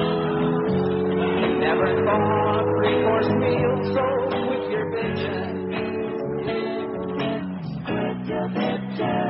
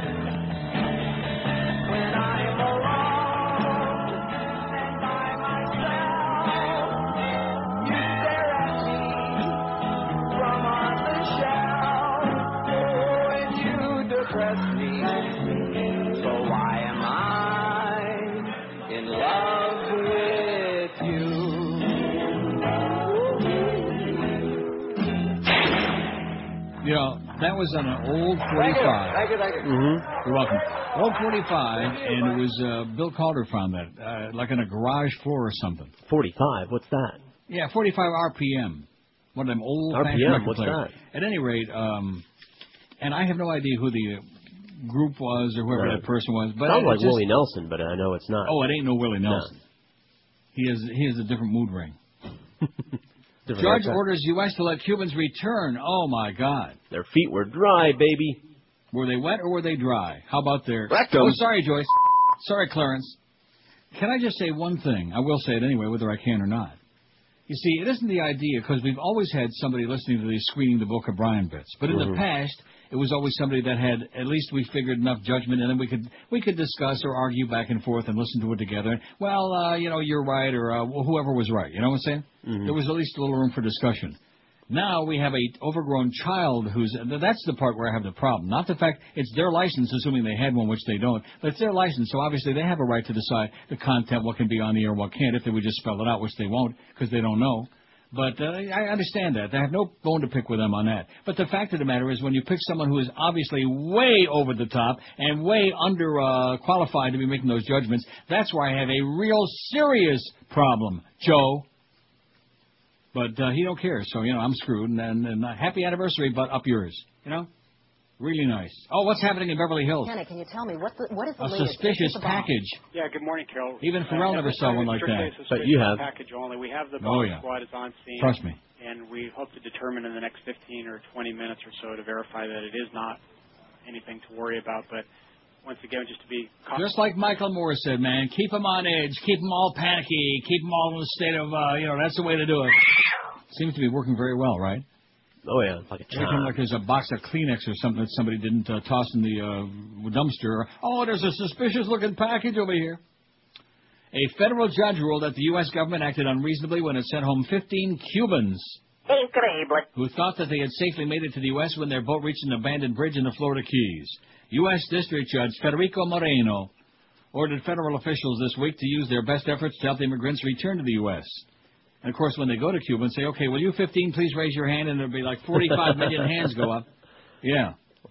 Everybody except Elianito and his uh, daddy. What was his name? Uh, Juan Miguel. Juan Miguel. Rodriguez. How could I forget? I'm telling Shame you. on me. Of the 15 migrants, Elizabeth Hernandez, 23, spoke with the Associated Press by telephone Tuesday evening from her family's home in Matanza, Cuba, where she was celebrating the decision. I'm so happy, she said. I always had hoped I would be able to return. Well, how, now, how are they going to prove that these are the 15? Uh, I think they got pictures. The Coast Guard documented them. I don't know. I'm making stuff Yeah. up. While the Oh, judge know them. sympathized, while the judge sympathized with the difficulty the U.S. Coast Guard faces in making split-second decisions at sea, he wrote, "Those Cuban refugees who reached American soil in early January 2006 were removed to Cuba illegally, but the judge made clear that his ruling was limited in scope. I sure hope they use some scope before they let them come on. You know, I don't want to sound and some well, body wash. Some of that nice new Listerine. Even Josh uses that. That tangerine. Co- Yeah, oh, tangerine. I It got a bulletin for you. And by the way, don't forget to check out Loose Change Parts 1 and 2 on our website. Maybe even more important than that is there's a new body wash, Zest. It's Yeah. spring. What is it called? Spring shower, spring something. It's green, but it's not like Spring it doesn't forward? smell like flowers. No, not like spring Oh. flowers. You won't smell like lilacs. It's a real manly smell, you know. Arr. No, I'm serious. Smells like underarms. Smells like jock straps. I'll ask Norma. He's an old jock sniffer from way back. Sure, you know, Norma, you are as useless as breasts on on my toe. In this holding, the court is now ruled. Oh, guess what movie was on last night? Speaking of breasts, The Hand That Rocks the Cradle. Oh, I yeah. still, I still say that she looks just like Hillary, only you know, better looking, obviously. But then again, so is my ass. Rebecca De Mornay? Rebecca De Mornay. Yeah. She looks. You always argue with me about that. Well, I'm not gonna today. Why? I don't know. I'm not in the mood. no, she looks like uh, Hillary's younger sister. Yeah. Now, now she has a little bit of that Hillary-ish, kind of that mannish look, that butch look to her. With a sour puss. Especially in the scene where she's like uh, fighting up there in the attic with uh, Mhm. what was his name, the uh, dark. And, and I still, s- you know, with all due respect, you people in Hollywood, these when are these stereotypes going to stop? The mincing, screaming, flaming queens, Right. And always the retardo blacks, like Right. in uh, in the Great Santini, there was a tumor, tumor. Remember, Right. he used to schlep the with the donkey in the cart with the honey. It was the tumor, and then there's this retardo black guy in uh, the hand that rocks the cradle. You know, Don't the one forget the, uh, was sniffing the the, nut brown Julios with the thick accent. Yeah. All the ugly stereotypes all the time. That's Hollywood for you, okay? That's America. Anyway, getting back to these Cubans. In this holding, the court is now ruling on the wisdom or lack of wisdom of the wet foot, dry foot policy, Moreno wrote. Under the government's controversial policy, Cubans who reach U.S. soil are generally allowed to stay, while those stopped at sea are sent back. In this case, all sides agree the group was not stopped at sea, but the federal government said the old bridge didn't count as dry land because chunks of the bridge are missing and no longer connects to U.S. soil. Boy, you talk about nitpicking, No man, kidding. and nose picking. If I was them Cubans, man, I'd be porked. They like We're very gratified by the judge's decision, said the um, grandstanding Kendall Coffey, an attorney for the migrants and their families. Good old Kendall Coffey. So there you go. So let's hope that we get the right 15 back, or if not, let's hope that they're all, you know, their first child is a masculine child. They all look really good. We're at seven bills right now. Well, that's not too bad. May not get a thousand, but we got like a chance of being on the uh, bordering it, you know, may- 8 Mhm. nine hundred, right? Right. Considering it's a short show and considering the general tone of the show today, it's not. It's just not uplifting. And- And plus the location. You know what they say? Location, location, location. Which kind of reminds me of safety, safety, safety. Mm. Same kind of thing. Right. Same deal. So anyway, the fan is at. In case you're around the way to the ball game, you might want to come up with one of those um, About 30, man. CDs or the About 30 uh, T-shirt that's got the same logo on it. You can wear it, and people like Dick Cheney will shoot at you. The van is at the Circle K on Oriole Boulevard and Commercial, just west of Powerline Road, on the way to the ballpark there for the Oriole uh, Marlins exhibitionist game. And it'll be there till 12:50 this afternoon. And the good news is it appears Norma isn't going to the ball game, but has got other uh, issues to deal with, maybe like clients and important stuff. But not that I care, because it has nothing to do with me, as usual. But then again, why would he want to do that? I got some good music picked out for the uh, you know lead up to the ball game. We haven't done this in a Mhm. long time. Boys are back in town. No, not the boys are back in town. that's got that's got lyrics to it. Oh, that's right. You got the Funk Brothers, man. Play it safe. Yeah, instrumental only. Very nice. Like? From Sperling. Yeah, I like that. You got that's a good idea. No raunchy by Bill Justis, but any other Mm. instrumental I think will do. Good idea or not? Excellent idea. Don't forget, stick around after the ball game, or check back with us later, like Tom Velveeta would say at SUN, because Mad Dog will be on after the ball game. I don't know how many people listen to those exhibitionist games. About 30, man. And then we got the Panthers tonight. We'll find out tonight, I think, because the Canadiens are red hot too, and they're like fighting tooth and nail for that playoff spot, the last one. So we'll find out if the Panthers' 8-2 win in Tampa was an aberration the other night, or if they're like uh, back with a vengeance. The Panthers are back. Who knows? We'll find out. Panthers and Canadiens uh, at 7 tonight after Panther preview and Eddie K after the hockey game. That's our lineup, and we don't have to worry about that 2 to 4 slot today because we got a ball game. I got an idea. Let's just let's just replay Marlins games between 2 and 4 every day. Okay, and tapes of Marlins until we games. decide what we're going to do, you know. I, I I I have a feeling. I could be wrong. I have a feeling there's something. I've always had that sense, you know. There's something Yes. going on that doesn't quite meet the eye here. You know, this whole deal now with Bye Bye Greg and Hello Joe and uh there's something going on under the surface of all of this. Like what? I don't know. What you're there. You're you're the one who's supposed to put your nose to the grindstone. Yeah. Just like the water Nazi. Remember, she was always under instruction to go around, walk up and down a hall, and put her ear to the wall. And and, and I'm not just making that up either. That's that's the kind of environment we've been working in for eight years now. We've got our spies in the hallway, and if you say something, you know, like that incident that happened on Monday. Which, by the way, there was no response to that in my email this morning. I mentioned that too about that bogus phone call I got Monday afternoon. It, it, it, see, Clarence is going to knuckle me under, okay? He's going to knuckle the old man under. He's going to get control of me, and he's going to lecture me on how to behave and how to act to other people in life and what this word means. Well, Clarence, see you next time, okay? See you next time you make your plane reservation a day late, idiot. And by the way, my BlackBerry is always fully charged. And like I told you before the show, you know how you do that? Very I don't know, simple. you plug it in. Well, generally when you travel, you carry your uh, cord with you anyway. So it's always good to have a long cord, or, or or carry that too. Mm-hmm. Wire. But before you go to bed every night, you just plug that baby in. That's all. You plug it in the charger, you turn it off, you let it sit there and charge fully, and then in the morning it's all set to go for a couple of days at least. Is that is that difficult? Is that rocket science? No, I got the same kind of deal going. There you go. Maybe you ought to give him some instruction. 1232 at 560 WQAM. Beach Ford has gone nuts.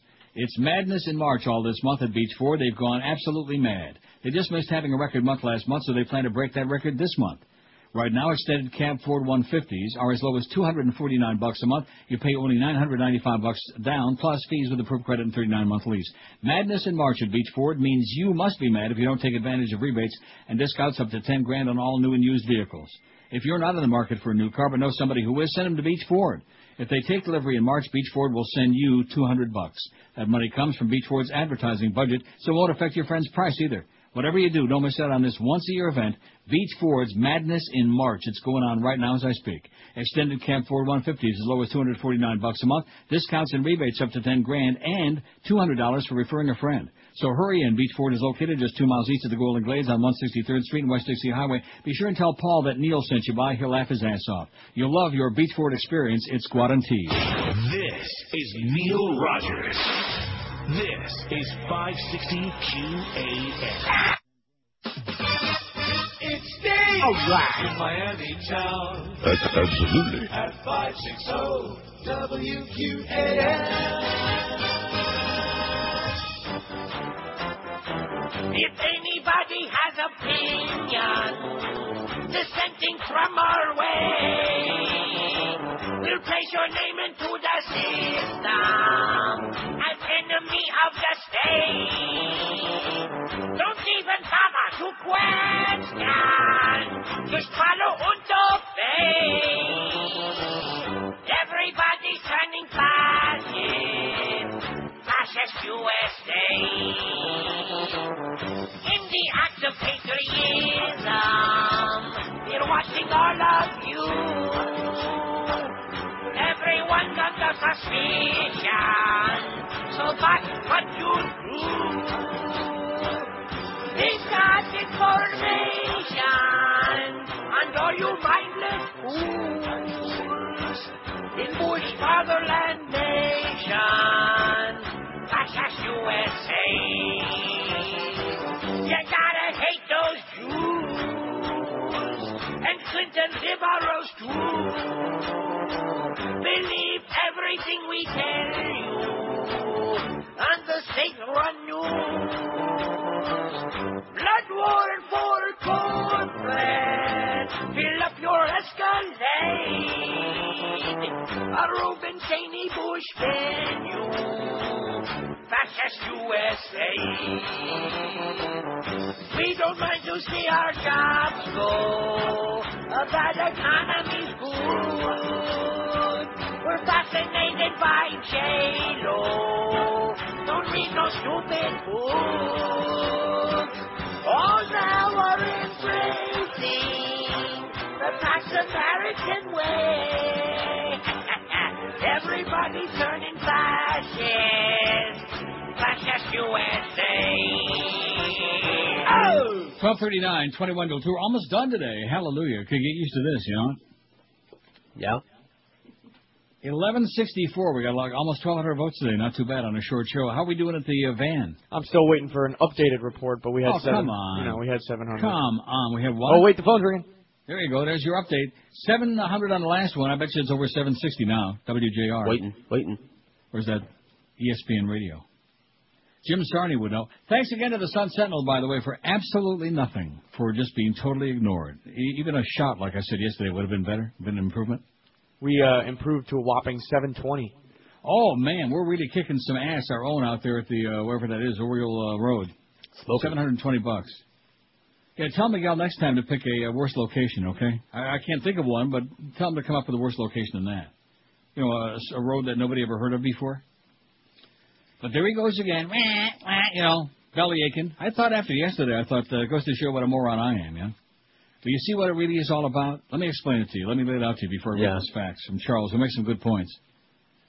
You see, what it is is no matter who they named as the general manager following Greg Reed's departure, it's it's uh, kind of a paper tiger thing. So you know, nice guy, uh, rah rah, sis boom ba, but uh, paper tiger because they've decided that they're the experts. See, they're the ones who almost Mhm. lost the license, and so as a result, they're the ones uh, capable of making all these brilliant programming decisions. So they're going to like call all the shots.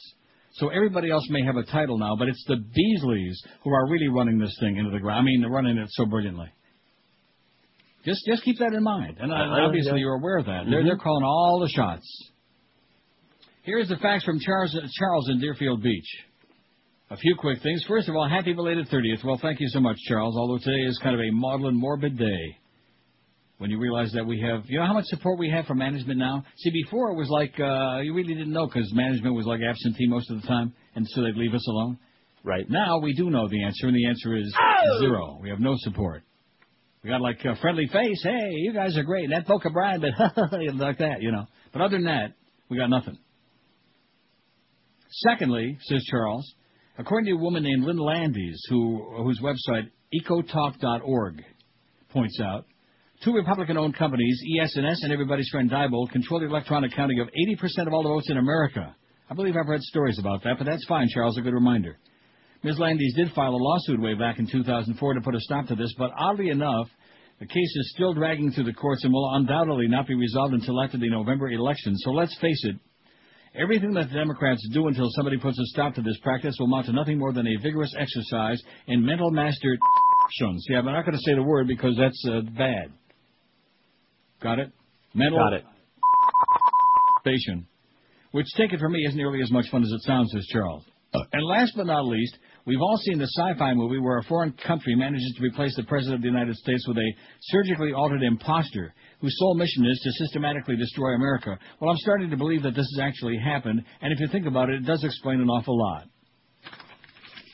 Maybe he's one of the Stepford guys. Stepford guys. Yeah. That'd be a good movie. Yeah, right, the Stepford guys.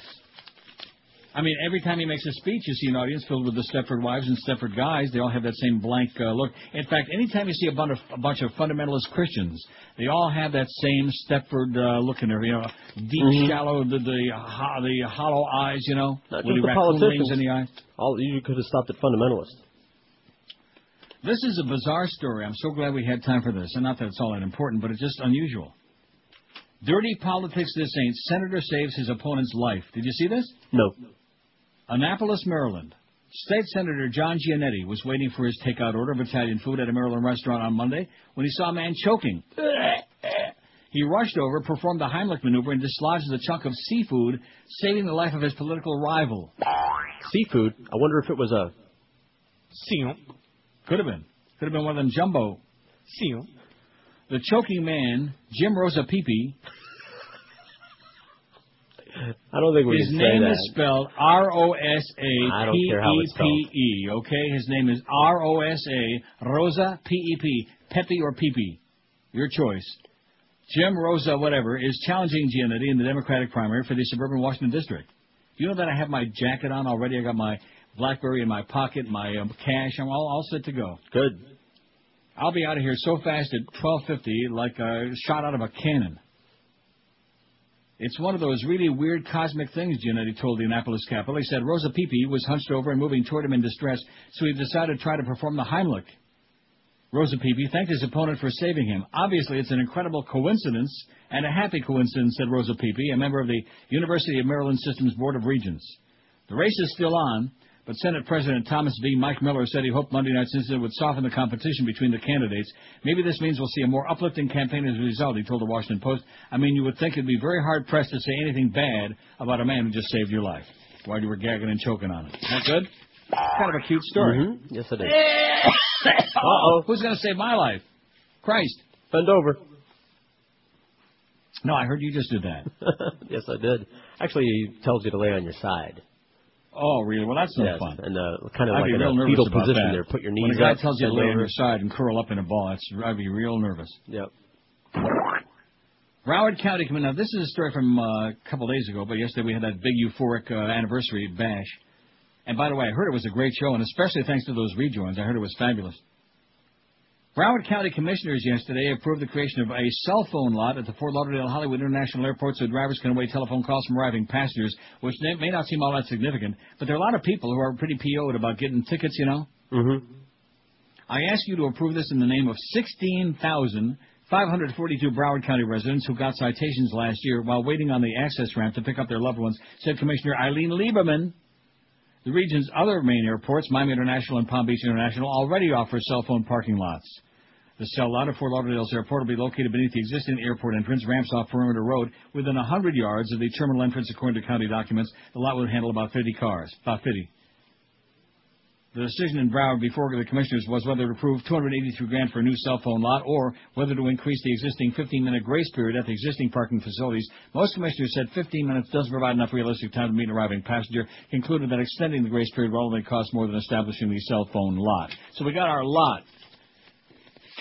We got a pillar of salt and we got a lot in Broward County because after all, it is a evil place.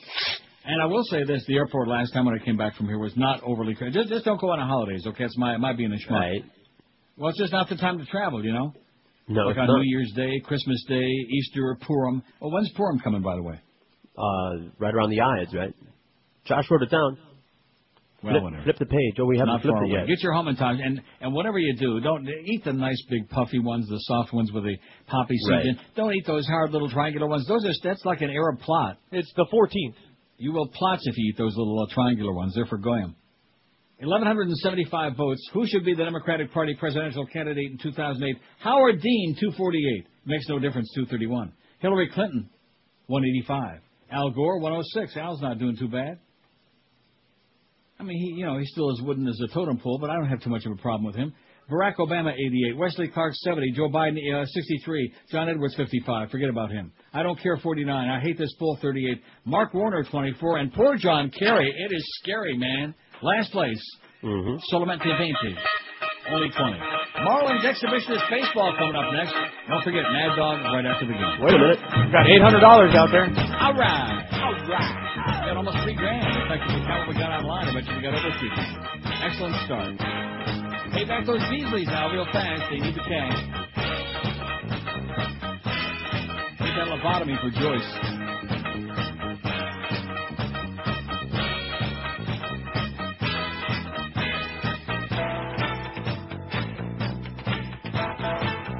See, this, doesn't go anywhere. Just, uh...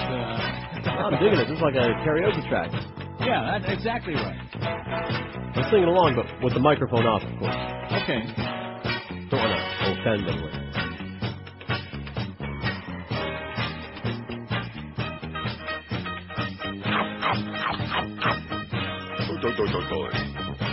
I'm dying over here. You Christ.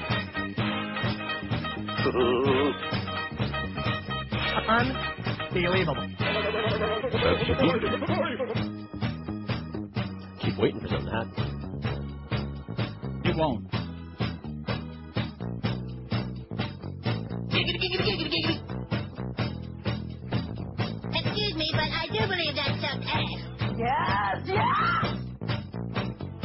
Okay.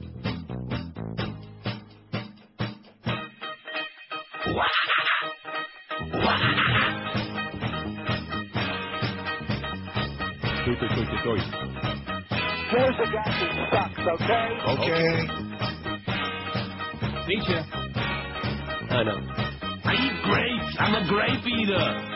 You can't wait to hear Dave Van Horne, man. Anybody that's looking for a nice siesta, now's the time. It's nap time.